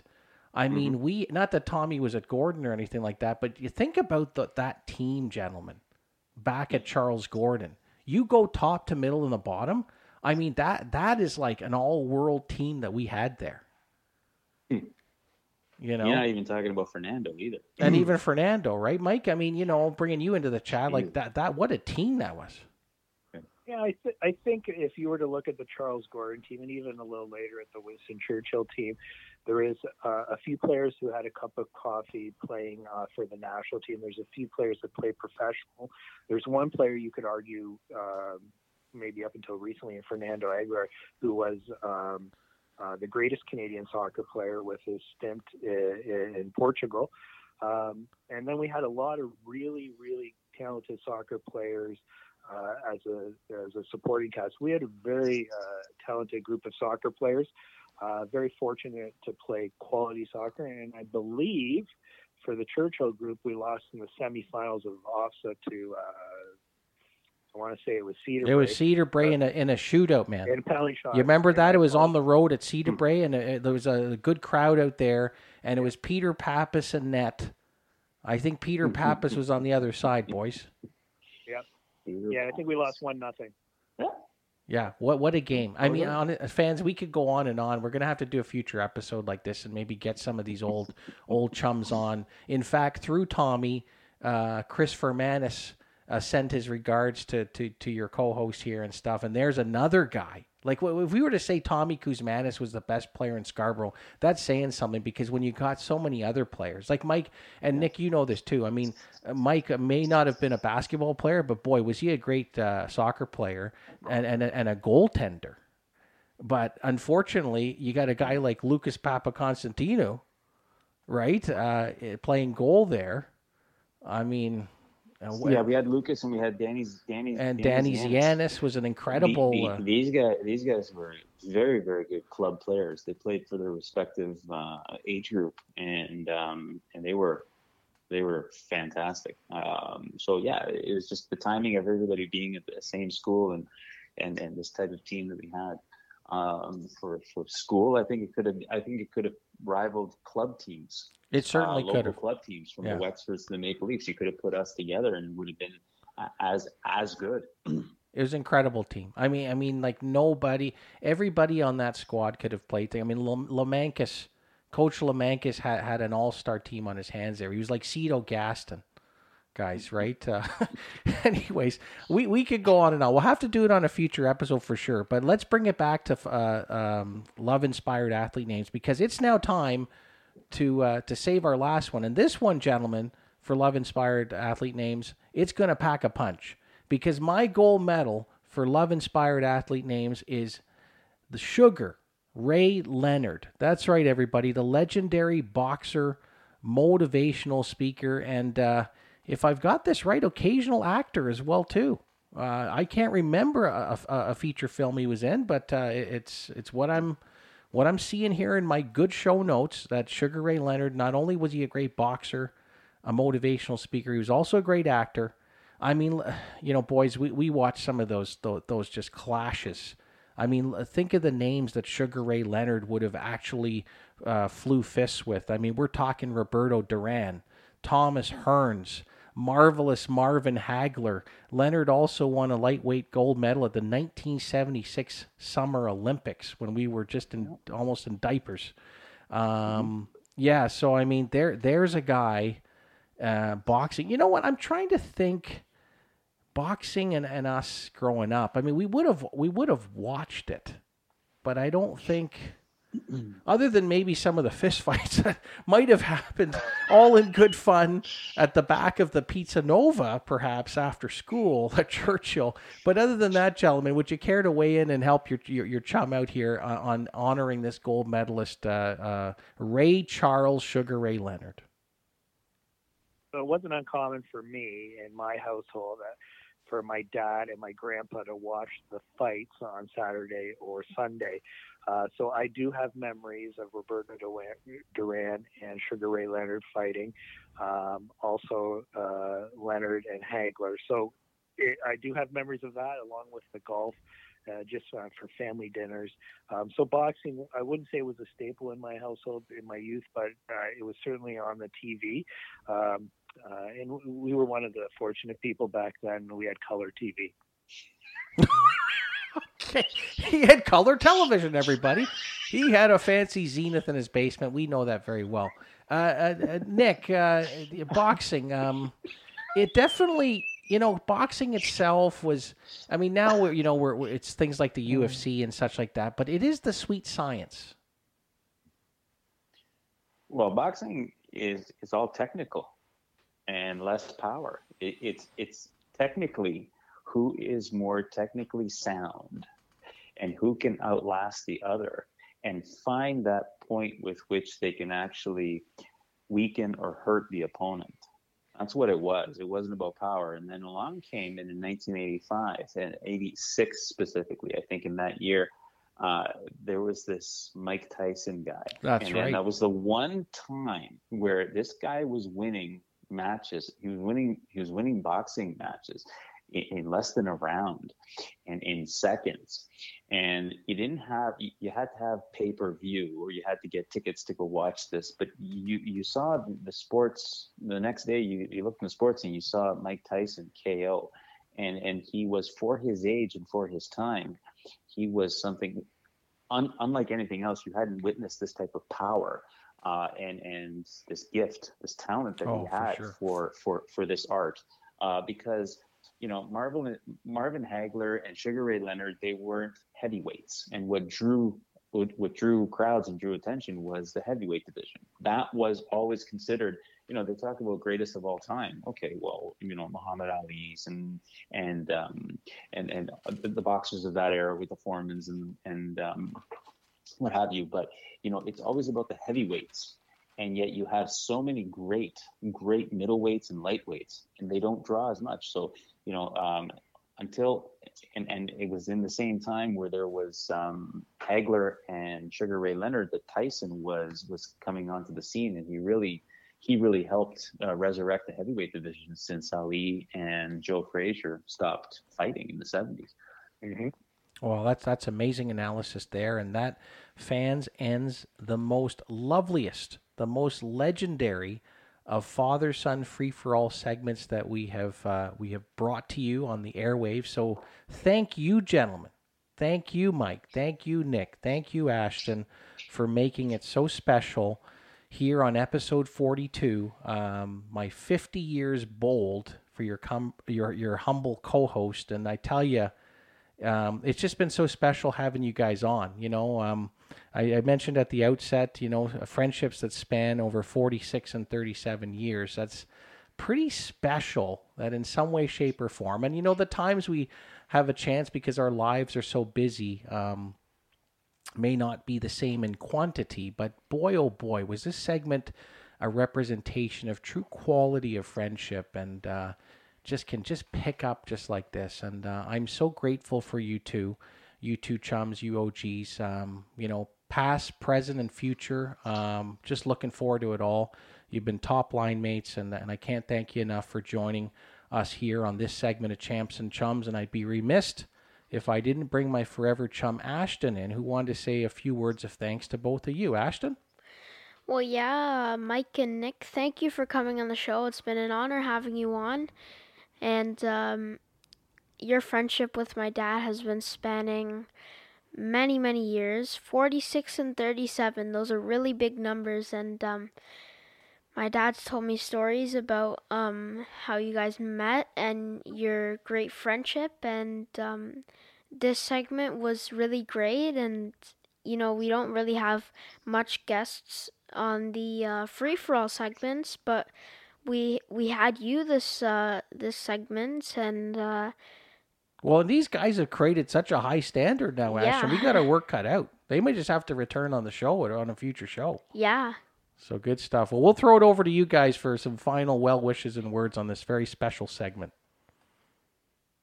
Well, so I'd just like to thank you, Double A, and uh, you, Ashton, for having uh, me and Nick on the podcast. It's really nice to catch up with Nick and Anthony and you, Ashton, and uh, just um, share some stories and uh, some good tales and humor.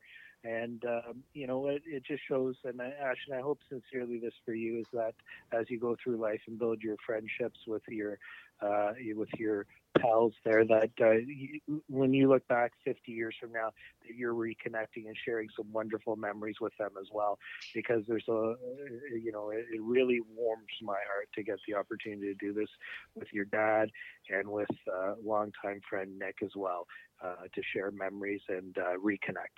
So thank you for that opportunity uh, in this love-filled uh, segment. Well, it goes without saying that, you know, thank you. You know, there are two words that we sometimes take for granted. Uh, but in this particular case, considering how how special and uh, important it was to, to Anthony, not only because it's fifty, but it's also a look back and a look towards. You know, you got the present, and you have the you have the the the then and the now, and we're the then and Ashton's now. Um, and I think, you know, um, Anthony missed out on some wonderful opportunities with his dad in and around the age, you know, where Ashton is. And I think, you know, it's an opportunity for Anthony to uh, possibly, you know, do what, what he didn't have an opportunity to do. And I think it's a wonderful way in which the two of you bring us into your lives, and you go to different places, different venues. You utilize the, the social media to its to its you know to for what it's meant to do, and that is to have us, you know, live through your eyes and through your experiences. So I think, you know, all these memories that Ashton is creating with his dad are, you know, um, are, are going to last a lifetime, not only because, you know, they're, they're segments that he can, you know, watch over and over again and, and appreciate, but also he can take that as, as he, you know, gets to fifty, sixty and beyond, he's going to be able to look back and, and appreciate the times that he's had. Um, so overall for me, you know, um, I'm, I'm blessed and fortunate to be given the opportunity. And, um, you know, if it raises ratings and increases the, uh, the overall, um, the overall outlook of the, of, of everything you guys are trying to do, I'm, I'm on board for anything you guys need. Oh, that's awesome. You know, gentlemen, I am so touched and, uh, by all your words, including you there, Ashton. And uh, for all three of you, I'm going to use the words the young kids say, forever. Ashton, you're going to take us to break on episode forty-two. This ends our Father-Son Free-for-All segment. More Father-Son Fun Talk coming up. You're listening to the Champs and Chums podcast.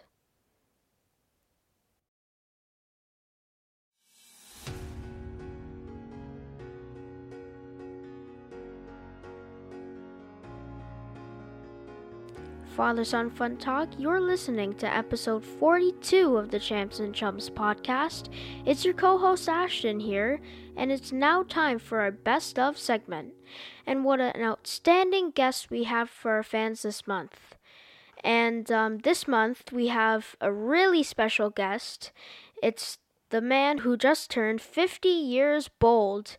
My dad, Anthony Alfred, double A, the man, the myth, the legend. Oh, really? Well, thanks so much, Ashton, for that rousing rendition of, of an introduction. It's so I'm so glad to be with you. Now, you know, everybody, I've been alongside Ashton for every episode of Champs and Chums since we started to press play, monthly shows since October twenty nineteen, but we have never done something like this before, Ashton, because I'm sitting next to you here behind the broadcast booth, and uh, but you're now going to interview me on the Best Of segment. I'm really looking forward to this.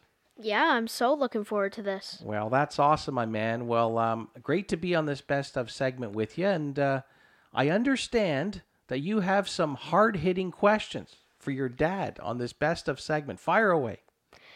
Well, uh, the big question we're all asking, Dad, is... um. how does it feel to be fifty years old? Wow. Well, what a what a great question, Ashton, to start off this uh, this interview. And it feels so different, actually, because now I'm answering questions. Um, you know what? I, uh, I I think I'll answer it in one world, one word. Amazing. It feels amazing to be fifty years old. Um, I think I might have mentioned it a little bit in the opening. Um, you know, when people reach this... Uh, this fifth decade, this milestone, they they really start putting into perspective and things. In fact, I think I might have shared this story with you. I was out at the, the local pharmacy, and I had to pick up some multivitamins, and knowing that I was going to hit this milestone and, and cross this threshold, for the very first time, Ashton, I saw something that was very telling. On the bottle of this multivitamin, it said seniors. So, so... it was that, and then, um, you know, uh, I've been having a little trouble with my knee. Uh, I went to get a, a little bit of a, you know, just kind of a, you know, medical world opinion about it. And then the uh, the medical professional says to me, you could probably have uh, osteoarthritis. So with all that said, I refuse to believe that I'm getting old. I know that I'm getting bold, and uh, it's it's a blessing, and I'm grateful. Um, I think a lot about life is uh, your attitude that you take to things, your your beliefs, your values, your visions, and uh, I have big ones. I have bold ones, and um, I'm so looking forward to uh, to enjoying and experiencing what the next chapters will be in my life. So great question off the top. That's how I feel. Amazing. Well, Dad, can you take us through how uh, you your early interests and ambitions uh, to start getting in the field of marketing and communications? Well, that's a great question. I know we've had a chance to... So you were asking me about career now. Yep. Right. Well, I mean, here we are, Ashton, um, behind a microphone. Never thought this project would ever come to be. I mean, it was something, as you say, as we said on, on previous episodes, we... just had a, a conversation uh, in, in your bedroom one day in the summer of twenty nineteen. and But here we are speaking, talking, communicating, conversing about sports, life, and friendship. And to get to uh, the reasons why I, I, I got into the world of marketing and communications, because I actually felt I had a strength. I had an ability to not only enjoy um, the spoken word, but engage in the written word. And so at a young age, just like you, I decided to continue to build that skill as I went through um, my years through uh, school. Uh, and, uh, you know, geez, we just came off of a segment with my longest of long-time chums, Mike and Nick, and they could vouch for it as well, too. Um, I was in speech arts competitions. I did uh, compete just like them in, in, in organized sports. And uh, there became this wonderful connection between the art to speak, the art to write, uh, the art to communicate, and the love of sports. And so as I continued to follow those passions, not only playing sports on the field, on a court, but wanting to direct my educational pursuits that similar way. And so when it came to, I mean, just like our, our, our uh, uh, wonderful producer, our, our O G uh, chum, um, Serena, who had to make a decision about what, what you wanted to do. Not only did you have to have the marks to get to a standard, to actually have choices in what you wanted to do for higher education. I, I was lucky enough to get accepted into three universities, and I decided to continue those pursuits, as I say, by voice, written word, Um, and, and a love for, for sports. The sports I'll get to in a sec, but I, I, I went to York University, and I, I um, got into the discipline, which is a, a Bachelor of Arts honors degree of communications and political science.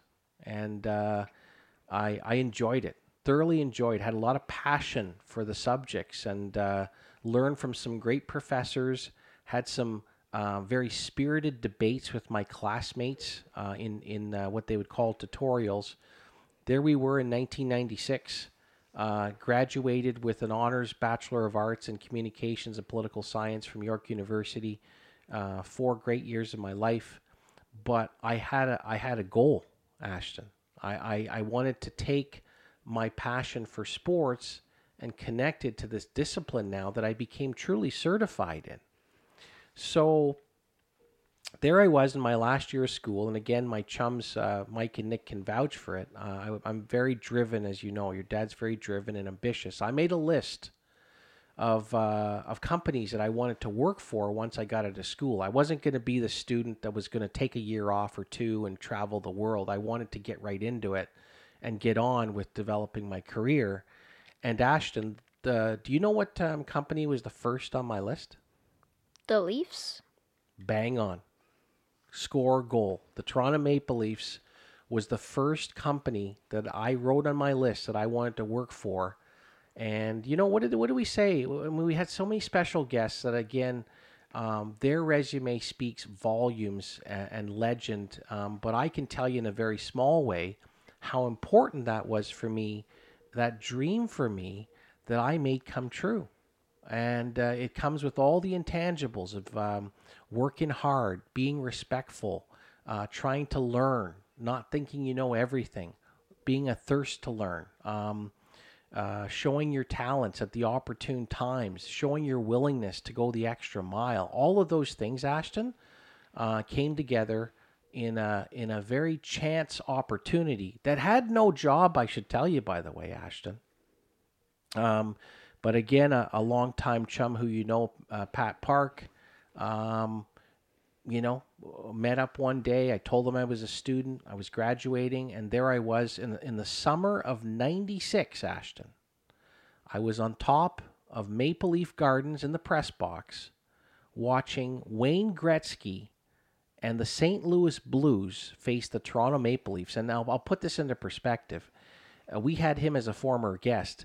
Nick Kyprios was very involved in that series, because if everybody remembers, Nick Kyprios, um, you know, there's a lot of controversy whether he actually he, he did go in and run and run Grant Fuhrer, the, the Hall of Fame goaltender, but that was a tough series.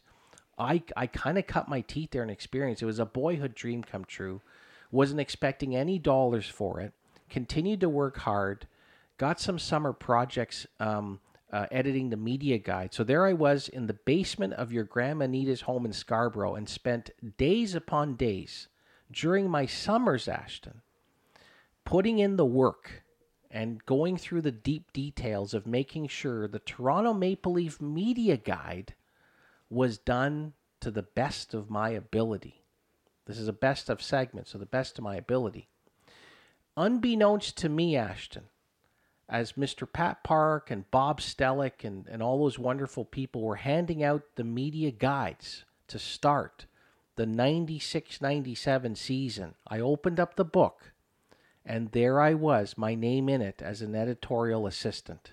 It, I, I almost had tears in my eyes, Ashton, because how proud I was of the work that I put in to get there. Circumstances changed, and I, I, I, I um, there was an opportunity that came up to join the Toronto Maple Leafs in a full-time capacity, not just sort of being the guy that was sort of doing things part-time and, and loading up on some hours. And I still remember the meeting when I walked in. This is this is a Maple Leaf Gardens, Ashton. I walked into a meeting room with Bob Stellick and uh, Pat Park, where they told me to sit down, and, and they offered me the opportunity to work full-time with the team that I dreamed of being with, that I worked hard to show what I can do. And I remember I, I went down to the Greens, and I picked up the payphone, and the first person I called with the quarter in my hand was your grandma Anita, and I was just, I, I was emotional, I was proud, and uh, I, I, I, yeah, that's how it all started. So I'm sorry I kind of waxed long, but I feel I, it's important to wax poetic about the story of how dreams can come true. And then, Ashton, once I broke in, let's go with the theme here, right? The art of the art of speech, the art of uh, of of writing, um, the love of sports. It continued. Um, I then moved on to Bridgestone Firestone, worked in the corporate public relations space for the, the Canadian division, and had an absolute blessing from learning from another mentor, uh, Jerry Priddle. And you know Jerry uh, uh, to this day, and uh, an accomplished executive in the field.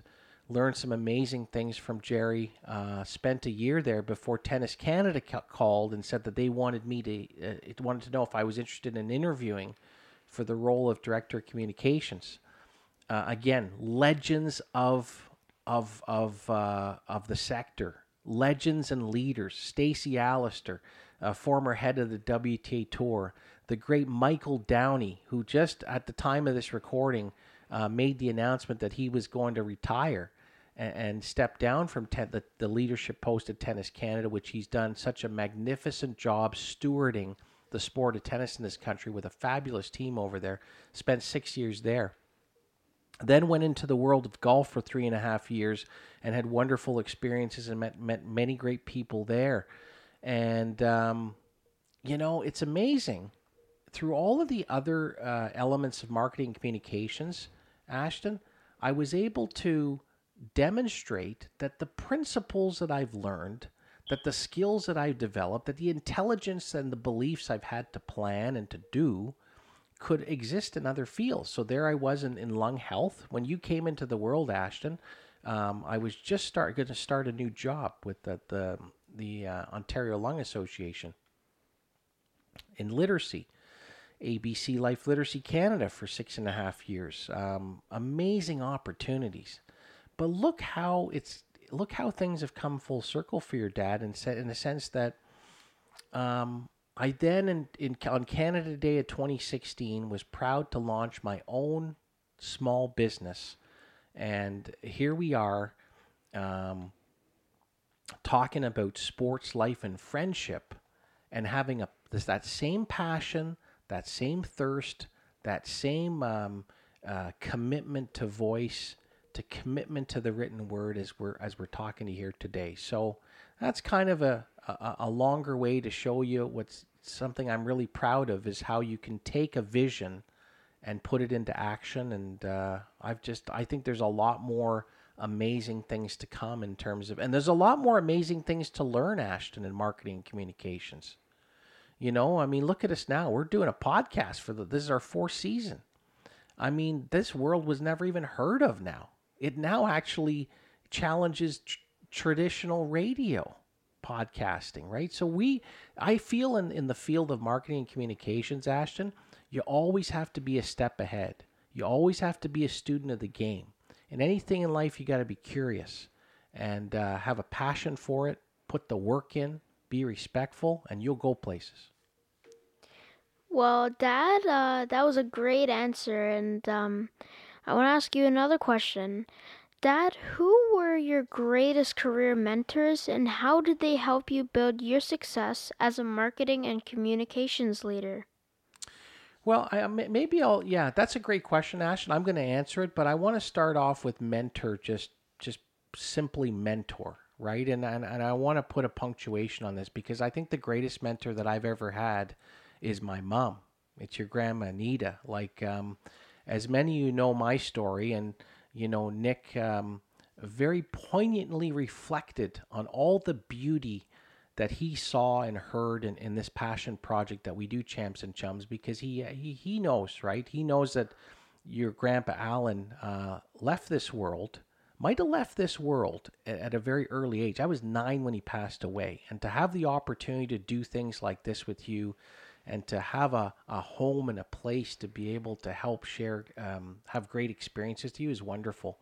You know, um, your uh, Grandma Anita was a tremendous mentor to me. She she taught me the way, the, the virtues and the values of what hard work means, giving your all, having an opinion.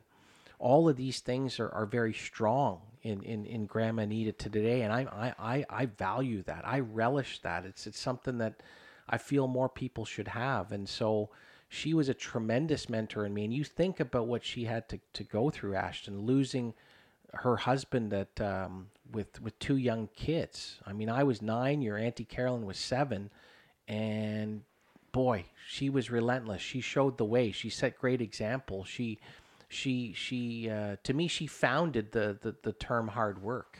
And uh, so I owe I owe a lot of gratitude and love and. Um, Uh, to her for being a tremendous mentor in my life. Um, when we talk about career, oh man, th- there's many, there's many. I mean, I can start as, as I took you through that uh, rise and ascension for me through the world of marketing and communications. I mean, I'm the leader I am today because of the wonderful collection, uh, collection of people who influenced me, right? And each of these mentors, the names I mentioned, like, you know, Pat Park and Uh, John Lashway. Lash has been a tremendous uh, uh, life motivator, career uh, mentor and advisor. Um, you know, Michael Downey, Stacey Allister, uh, Jerry Priddle. Uh, a lot of these individuals um, uh, showed me the way, right? And um, uh, those were some of the names. I mean, and I, I've learned from, from some of the great chums as well too in life, right? I mean, you can always take advice, Ashton, from people and, and listen and learn and, and, and try to, to make, so, make, make sense of it of your own. So from a career standpoint, you know, a lot of those people come to mind because um, they've helped shape me be the leader that I am today. And uh, as, as I, I lead my own small business, um, You know, I, I really take the opportunity, whether it be through client work or or opportunities um, with even just like you, to take a moment and to really give um, what I feel is the greatest thing you can do with somebody, um, especially in the world of career, is to take the time to to have them stand out, to to to give them opportunities to shine, to to give them moments of, of where you're coaching them, um, how you would re rewrite or revise a certain thing that they've done to have them see another side of, of getting through it. Uh, so a lot of occasions in that. So yeah, I'm grateful for um, the people that have uh, in career and, and more so in life. Uh, all of them have given me some tremendous life inspiration that I take with me to this day. Dad, you've had outstanding success in your marketing and communications career. And also, can you share with the fans some of your personal career highlights? Oh, there's been so many, Ashton. Like, I I mean, a lot of them, you know, you would say, and I, and I would start with the world of sports. I mean, you know, uh, getting that opportunity to work for a team that I, I adored growing up. I mean, I, I loved, I have a passion for the Toronto Maple Leafs, and to see that come through and to have the experiences I did, to go to a Stanley Cup semifinal, to be on, on uh, to be very closely working with the team uh, was a boyhood dream come true. But, um, you know, obviously, you know, tennis, golf, auto racing, some amazing experiences there. But I think some of my greatest achievements actually was when I actually was outside of um, sports, because, you know, I, like I said, I think it's really important for young people who are on the field to diversify their portfolio so they can demonstrate they can do things in a number of areas. And so I've since gone on from sports to do things in healthcare, education, uh, food, be- food and beverage, uh, not for profit. Um, so I think, uh, you know, to, to, to, to sort of put a point in some things, well, what I did in, in six and a half years at in for adult literacy in this country, uh, along with a tremendous team, was, uh, was meteoric. I mean, we were trying to help people understand adult literacy. It's not just about a book. It's, it's more than that. It's life literacy. I helped lead that, um, that uh, name change of an organization and a big brand belief in it, and the organization still uses that as an anchor with regards to marketing, communications, and funding. It opened up a big funding portal for the organization too. So proud that um, I continue to do some great uh, project work with A B C. Um, yeah, some amazing things we did in lung health as well too. Um, but you know, I think, Ashton, of all of those accomplishments, to me, what's been the most gratifying is the people. And um, we we talk about this a lot in sports. I mean, and you can say this for, for your for your life and career and, and, and your life in many facets of it too. Um, it's the people that make the difference.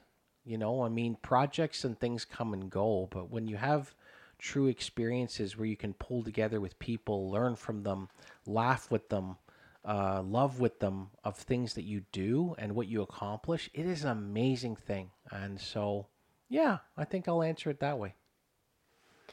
What a great answer. And uh, Dad, what were some of the greatest lessons and words of advice your parents, Grandpa Alan and Grandma Anita, have shared with you? Well, that's a great question. And as, uh, as I mentioned earlier, like I, I uh, only had nine years of, of, of uh, of life with uh, with your Grandpa Alan, my dad. But I tell you, it's it's all the lore and all the legend that he brings, Ashton, that I think, you know, every story that I hear about him, he was just a, a charismatic man that could basically light up a room. He was caring. Uh, he was supportive. I mean, he was the he was the man that helped bring your your uh, your Grandma Anita and some of the family over here from, from Guyana to Canada. So talk about commitment and support there, and um, wanting to see um, uh, to see people build opportunity and bridges as a, as opposed to barriers. He was a very, I mean, the stories I hear about my dad and almost being very statesman-like, right, in terms of all the different people he knew. I. I kind of think that those are one of the things that I take with me to this day, right? How do you connect with people? How do you, how do you do things? And so that was not only advice coming from, you know, the lore and legend of my father, but also um, the inspiration and wisdom of my mother. And I, I think I might have mentioned it to you earlier. Um, my mom wrote the playbook in terms of hard work.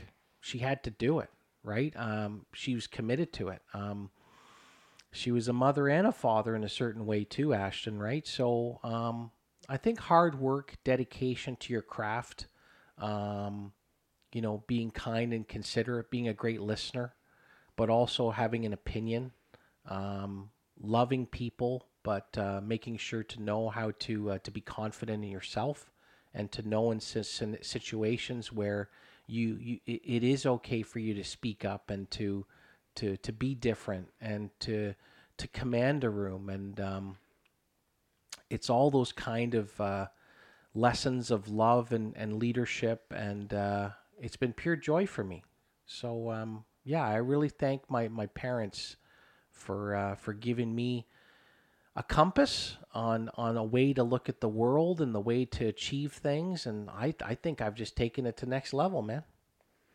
Yeah, that was another great answer. And uh, uh, another question here. Uh, Dad, who are your favorite athletes of all time and why? Oh, man, that's a tough one, you know, because um, I, I think I might have shared this on a previous episode. While I was a big Leaf fan going, growing up, I was a very, and actually, our, our just the minutes ago uh, on earlier in the show, my my uh, my uh, long to- longest of longtime chums, Mike Holdsworth, uh, outed me by saying, and he knew this, that I was a big Guy Lafleur fan. Yeah. Right? At number ten uh, for the Montreal Canadiens. So, yes, uh, he was a great player. I just loved the way he played uh, uh, the game. He was a goal scorer. Um, Pele was the reason why, though, I wore number ten, Ashton. And you know my love for Pele. Mm-hmm. And it's uh, it's so sad that uh, he's departed the world, but what a legacy he leaves. And I think that's what's great about athletes that I admire is that whether you're living or, or you're not on the earth anymore, it's the legacy you leave in things, right? And uh, it, it could be an athlete, a, a father, a, a mother, a sister, a brother, an uncle, an aunt, uh, grandparents, uh, business leaders. Uh, you all have an opportunity to leave a legacy. And uh, so that's what I love with, with, with uh, Pele. Um, if I had to kind of bring it more local, Ashton, uh, I think I've shared with this one you before. Um, Wendell Clark, who I, I think I shared with you in a, in a previous episode, how I had the, the opportunity to meet him when I knew that I was full-time and be able to work with him. Like, that was an absolute dream come true. I just love the way that man played hockey. I mean, he was he was a leader personified, played the game hard, could score, could skate, was tremendous in the community, was one of the nicest people you'd ever you'd ever meet. Uh, but when, when it came on the ice, boy, could he battle. He was ultra competitive, that is Wendell Clark. And I think that's one of the things I I love I, I loved about him is all those things, because I, I kind of see myself in a lot of those um, qualities that I just I just spoke of right there. So yeah, Ashton, I I think I'm gonna I'm gonna I mean Roger Federer, I mean he's a legend. I just love the class and professionalism he's brought to the game. Um, you know, um, I grew up a big Blue Jay fan in, in the eighties and, and the early nineties. So I mean guys like Jesse Barfield and George Bell, Lloyd Mosby, the Killer Bees out there. Um Uh, I, I love them. I mean, I, I just, yeah, there's so many to name, but I would, I would start with those ones. Yeah. And that's, uh, those are some great athletes there. And, um, Dad, can you talk about the importance and value of education for younger people? Oh, I'm happy to, son. And, you know, you and I have had conversations about this on air, off air. It's an everyday thing. I mean, to me, education is the passport to a world of success. And um, everybody has an opportunity to start at a certain, uh, the, the start line. To me, it's where you finish in, in that whole pursuit of education that's important. You know, and I'd be remiss to say when you asked me earlier about what um, oh, great words of advice that my, my parents shared with me is that. You know, your grandma Anita is very big on education, um, how important that is and how that it can unlock future success for you. And and you know that um, that I've been a big believer on the value and benefit of education. Um, it's everything. I mean, it it is it is it is your passport to success. Um, you know, you, you only have to look at how competitive the world is, even our own country of Canada now, to know that, you know, you can't rely just on on on the simple things that you thought you could get a job today with. You know, um, getting a high school education is is it doesn't really count anymore. Actually, it counts only towards the higher aspirations you have to specialize yourself in the passions that you hold, in the things that you want to do, in the disciplines that you want to carry, whether it be through community college or going to university, uh, doing like look at our look at my longtime chum. Uh, a Mark. I mean, he's a professor now, right? He's, a, he's in his doctorate level of things. I mean, that's amazing. Like, that is a lifelong pursuit of education. So it is extremely important. It needs to be valued not only just by um, you meant you. Sorry, you asked me the question about young young people, right? Yes. Okay, so I'll, I'll say this: it not only has to be valued by your parents, um, young listeners of Champs and Chums, it has to be valued by you. And I know it's hard as you're growing up to kind of see the big picture on these things, and hopefully you have the right mentors around you to help you, to kind of to coach you along, to have you understand how important education is. Because if you find out early enough, it's going to be part of your D N A. It's going to be part of your thirst as you get up every day in the morning, because you want to learn something. You want to be curious about a subject. And you know what? Education and and the and the results that you have will never be perfect, but the outcomes and the purpose of it will always remain. So um, it's extremely important, Ashton. It uh, it needs to be um, uh, championed at a very early age. And what's great is that if you actually have a thirst for education, it doesn't matter once you get your your whether it be your as I say your your diploma, your degree, and however you take your career pursuits. If you always have that natural innate ability to want to be educated, to want to, to want to learn about something, you're going to go far in this world, because you'll be that much more enriched and that much more of an all-star. Dad, what advice do you have for young kids looking to make a bold marketing and communications career just like you? Well, that's, uh, well, I mean, I think I go back to what I just said, right? I mean, um, it's important that you have a thirst for something. You have a passion for something, right? I mean, you know, I, I so happened, like I said, I, I took the three things that I, I, I really had. I mean, I had uh, a love for speech. Uh, I had a love for the written word. I, I thought that I could grow myself as a communicator, and I followed that passion. And I, I actually mixed it into sports. So don't ever think that you can't do something. Understand and create a path for why you can do something. Believe in yourself. Um, that's number one. And I, I think that has nothing to do even with just marketing and communications. It has every to do, everything to do with life. Um, if you really want to get into the field, be willing to volunteer your time. Be willing to put the work in to, to talk to people uh, that who actually have been in the field for a very long time. I can't tell you how many people in the last few years have reached out to me just wanting to have like uh, I just I did did three of them over the pandemic, just young people who actually were uh, fascinated about my career that wanted a chance just to, to chat and learn more. I give them all the credit in the world. That's what young people should be doing. I mean, we even uh, uh, we don't have all the answers. It doesn't matter what space, what level you're at in marketing communications. That world changes constantly, and so you always have to be a student of the game. And you always have to be curious about it. Um, you know, find your way to volunteer with organizations or brands that you may want to end up working with. I mean, that's a great way to get your, uh, and and my legends and mentors like, you know, Lashway and Priddle and and and, uh, and others can tell you that, right? I mean, get involved. Get involved in your community. Meet people. Build a network. It's it's very important that you do that, because it'll open a gateway of opportunity for you as you further yourself in the field. Well, Dad, uh, my final question here, and uh, this is a burning question that I've been waiting to hear. Um, Dad, what does the future look like for Anthony Alfred in the next fifty years bold? Wow. That that that is a great. Actually, nobody's asked me that question since turning fifty, Ashton. You're the first one here, and we're here live on air. So I, I guess I have to come up with something. Um, I think it, it it looks very bright. It looks promising. It looks full of learning. It looks full of bright moments uh, uh, amongst many people that I know now, and uh, perhaps many new people that will come into my life. Um, groups, people, individuals, learning moments, um, opportunities to share more big and bright things with you.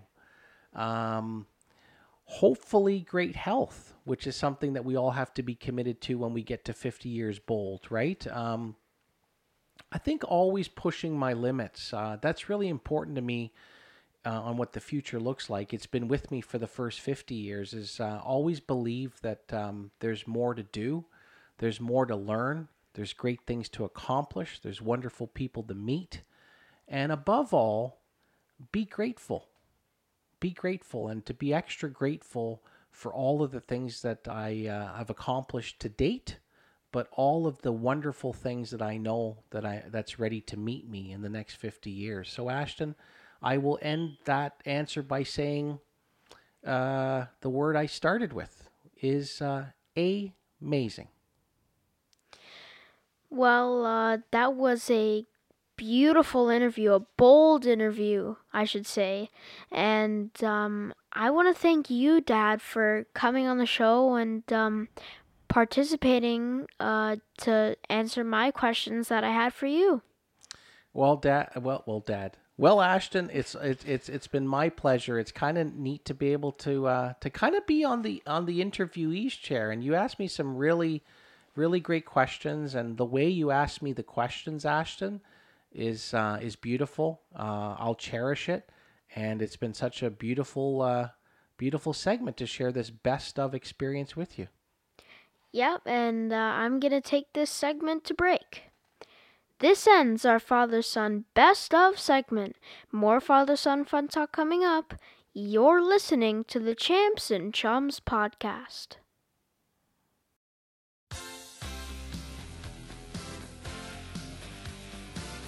Welcome back to Champs and Chums. Happy February, everybody. We hope you're doing well. It's Anthony and Ashton in the broadcast chair, episode forty-two in full effect. So glad that you're with us here for our next edition of Champs and Chums. And Ashton, uh, it's now time for our All Pro Go segment. And fans, as you know, for all previous episodes, our All Pro Go segment is a Did You Know Sports Spotlight. So this is where my chum Ashton uh, puts a spotlight on a particular sport or an activity. And Ashton, we got a real, uh, well, you know, in the whole spirit of the love-in that has been this fifty years bold episode. It's a long time chums. We go best of here with yours truly. You were a great um, with, with that segment, my man. Um, we're kind of creating this whole theme of love as we think about this activity. What is it, Ashton? It's archery. Archery. Now, now explain to, you know, to put it into focus, right, for our our our, our listeners who we all love, right? Uh, what, what's the, what's the relation with archery in this whole uh, month of February here? Well, the relation is, um, if everyone knows uh, Cupid, he goes around and uh, I think shoots his bow and arrow. With his bow and arrow. Yeah. That's right. And right into the heart. And spreads love right into the hearts of each and everybody. And in fact, everybody, if we could do this, we would have brought Cupid on the show to make sure that he struck with a bow and arrow, uh, an arrow right through the heart of you to spread lots of love. So thank you for all your love and listens of Father-Son Fun Talk about sports, life, and friendship. But I digress. Ashton, it's now your turn to talk about archery. Archery is a sport, practice, or skill of using a bow to shoot arrows. The word comes from the Latin arcus, meaning bow. Historically, archery has been used for hunting and combat. In modern times, it is mainly a competitive sport and, rec- and recreational activity. A person who practices archery is typically called an archer, bowman, or toxophilite. Great stuff, Ashton. Well, that that's Ashton's uh, uh, short but sweet uh, description of archery, and I know you wanted to add a little bit more, my man. Yeah, and um, this is a really cool fact, but the first ever time like there was bow bow and arrow or is a bow and arrow game or something like that, it was it was around seventy-two to seventy-two thousand to sixty thousand years ago. Really? Yes. Well, I'm going to continue that theme when we talk about this All Pro Go archery, because there's different, as you say, there's different periods of archery. There's the medieval archery. I'm I'm actually darn sure that when we went to see the medieval times that those guys had bow and arrows as they mounted the horse. They might, I okay, think. Okay, so medieval archery, everybody. Mount, well, here you go. Mounted archery as well, too, which was uh, had early beginnings uh, amongst tribesmen of Central Asia. Um, there was a decline in archery as well, too. There has been a decline in archery as well, too, because some people can actually say it's actually not loving. It's used as a form of warfare, but not here on Champs and Chums, everybody.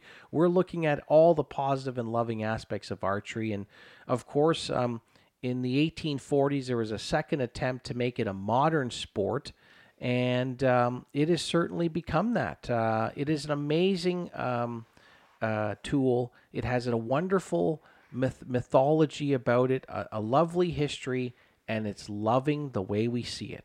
Good stuff, everybody. That's our All Pro Go It's Archery, and you're listening to episode forty-two of the Champs and Chums podcast.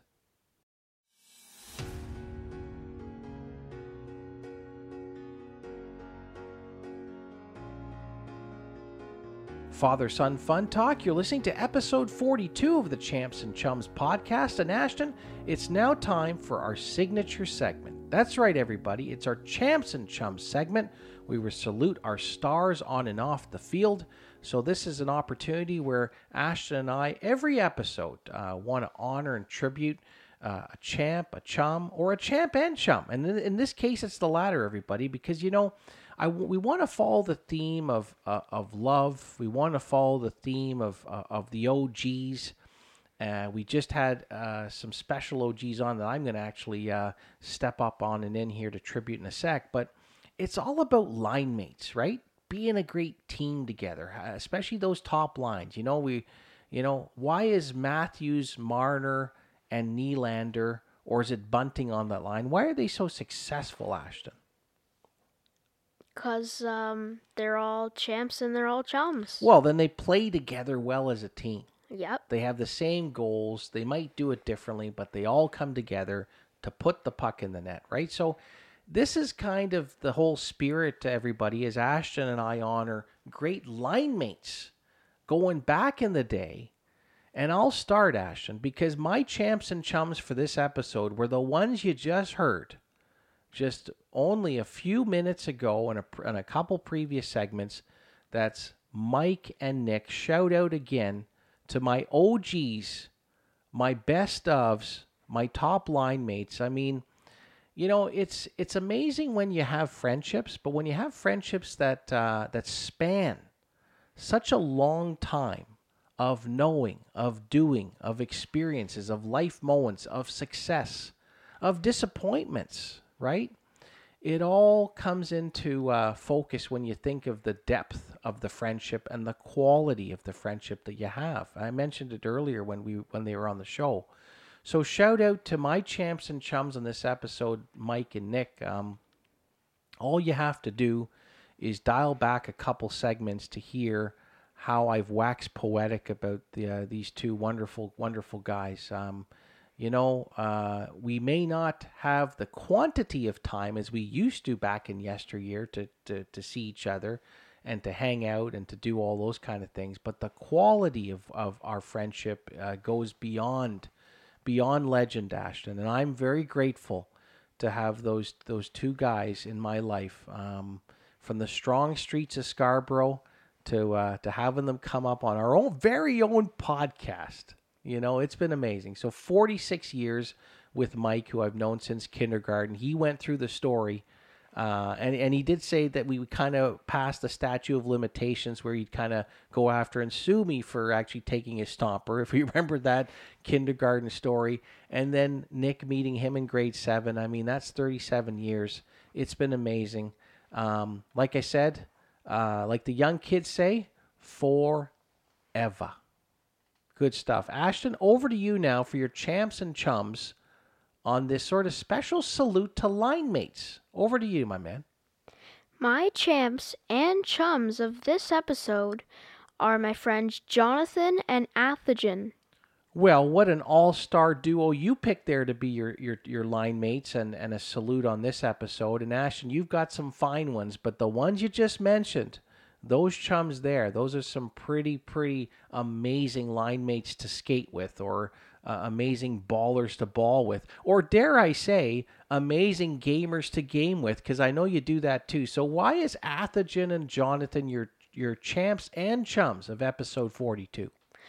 Well, they're really good friends, and uh, Athagen's super good at drawing, and Jonathan's good at drawing too. They're both good at playing Fortnite uh, with me, and um, they're really, really nice. They, they're, um, they're just friends that can understand you, and like, you know, they're just like so open to what um, you know, I think or what they think, and like um, they're just really great friends, and I can't tell you how much they're they're uh, they really mean to me. Well, and and you should though, right, Ashton? I mean, I think that's the beauty of have, of of having champs and chums in your life, right? I mean, you tell them at every every opportunity when when you can, and you feel it how grateful you are, right? And we kind of talked about that, and that was some of the sage advice from, you know, your Uncle Mike and Uncle Nick, is that if you, you know, here you are ten years old, but if you put four, you tack on forty years there, I mean, they're hopeful that that you can have these kind of quality conversations. And, and, and those kind of depths of friendship that are so honest, so true, so special, and to celebrate them, right? Um, and they're t- two special people, that Jonathan and Athagen. They're they're kind of different in personalities, but they they support you in such many big ways. It's always the hand up um, to help and to enjoy experiences. I mean, you guys actually just did one... Um, Uh, very recently, I think you went to a, a local, um, uh, what do you call it? It's a sort of a, a, an uh, indoor play place. Activate. Uh, yeah, it's not even a play place. It's a bit more sophisticated. It's more sophisticated phys- physical activity. That. Yeah, yeah. It, it's a really fun place. Activate. It's near uh, Bramley City Centre, near the decath- decathlon. That's right. So a local spot. But you've had so many great experiences with them. They're uh, wonderful people, uh, wonderful parents, and uh, it's wonderful that you've saluted them here on episode forty-two of Champs and Chums. Good stuff, everybody. We, we got a little bit more show to come that's going to be just as powerful, just as bold as we have for every segment here on episode forty-two. But you're listening to episode forty-two of the Champs and Chums podcast.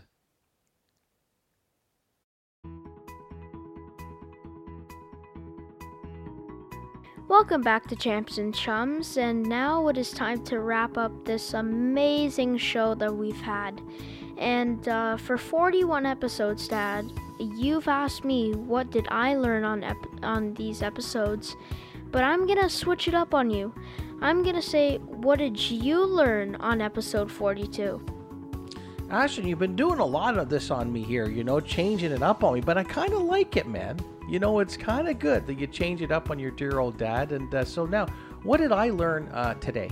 Uh, I learned a lot today, Ashton, in this in this special episode. Um, I think I learned uh, one thing that um, I can kind of confirm, that, that that my memory is still sharp as a tack, as a tack, um, because I uh, regaled in so many fun, rich, rewarding, and long, I'm talking long time stories with my champs and chums, my uh, my top line mates, my O Gs, Mike and Nick. Like some of the stories, Ashton, that were like, well, we're going back like thirty-five years and sometimes forty in some of those examples with Uncle Mike. So for me to remember that, I think what I learned is that I confirmed that even at the year, at the age of fifty years old, I still got the good memory, sharp as a tack.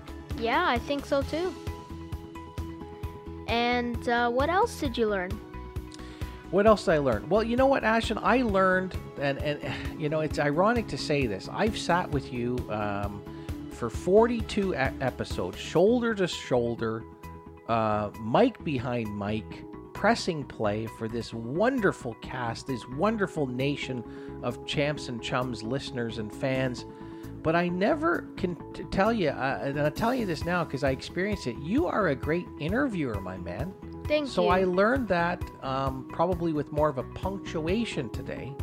And the other thing I learned is you helped enrich me a, li- a lot more about the the love and lore that is Cupid. So thank you um, for uh, giving me some rich insights about the, the love and lore of Cupid and, and archery. So thank you. Well, Ashton, I'm going to turn it back to you. It's time for Dad to get back in the swing of things. So we have a lot of people to thank. It's been a fabulous episode here on episode forty-two. We want to thank our, our very special guests who joined us for our Father-Son Free-For-All segment, uh, Michael Holdsworth, Nicholas Beloukas. Thank you so much, boys, for uh, hopping up and in with your champs and chums. And, uh, of course, Ashton, uh, we want to thank uh, our founding members of Champs and Chums. Yeah, we want to thank the Power Girls and Uncle Dennis who helped produce the show. The Power Girls and Uncle Dennis who make us sound so amazing. We thank you so much for all your love and support. And Ashton, there are many, many, many ways you can connect with Champs and Chums. Why don't you let, let them know? You can connect uh, with us on iTunes, Spotify, iHeartRadio, Amazon Music, Google Play, SoundCloud, Stitcher Radio, TuneIn, Podbean, and CastBox. That's right, fans. Make sure to subscribe. Leave us a comment. Leave us a testimonial. T- tell us what you like about and love about the show. We'd love to hear from you. That's all the podcast channels. And also, fans, you can check us out on social. Engage with us. Facebook, Instagram, Twitter, YouTube, TikTok. At Champs and Chums, our website, champs and chums dot com. Ashton, for forty-two episodes, this is going to be the biggest, the boldest signature fist bump times fifty, my man. Thank you so much for tuning in, everybody. And as we always say, cheers to champs, cheers to chums, and cheers to an all-star day. Thanks for listening.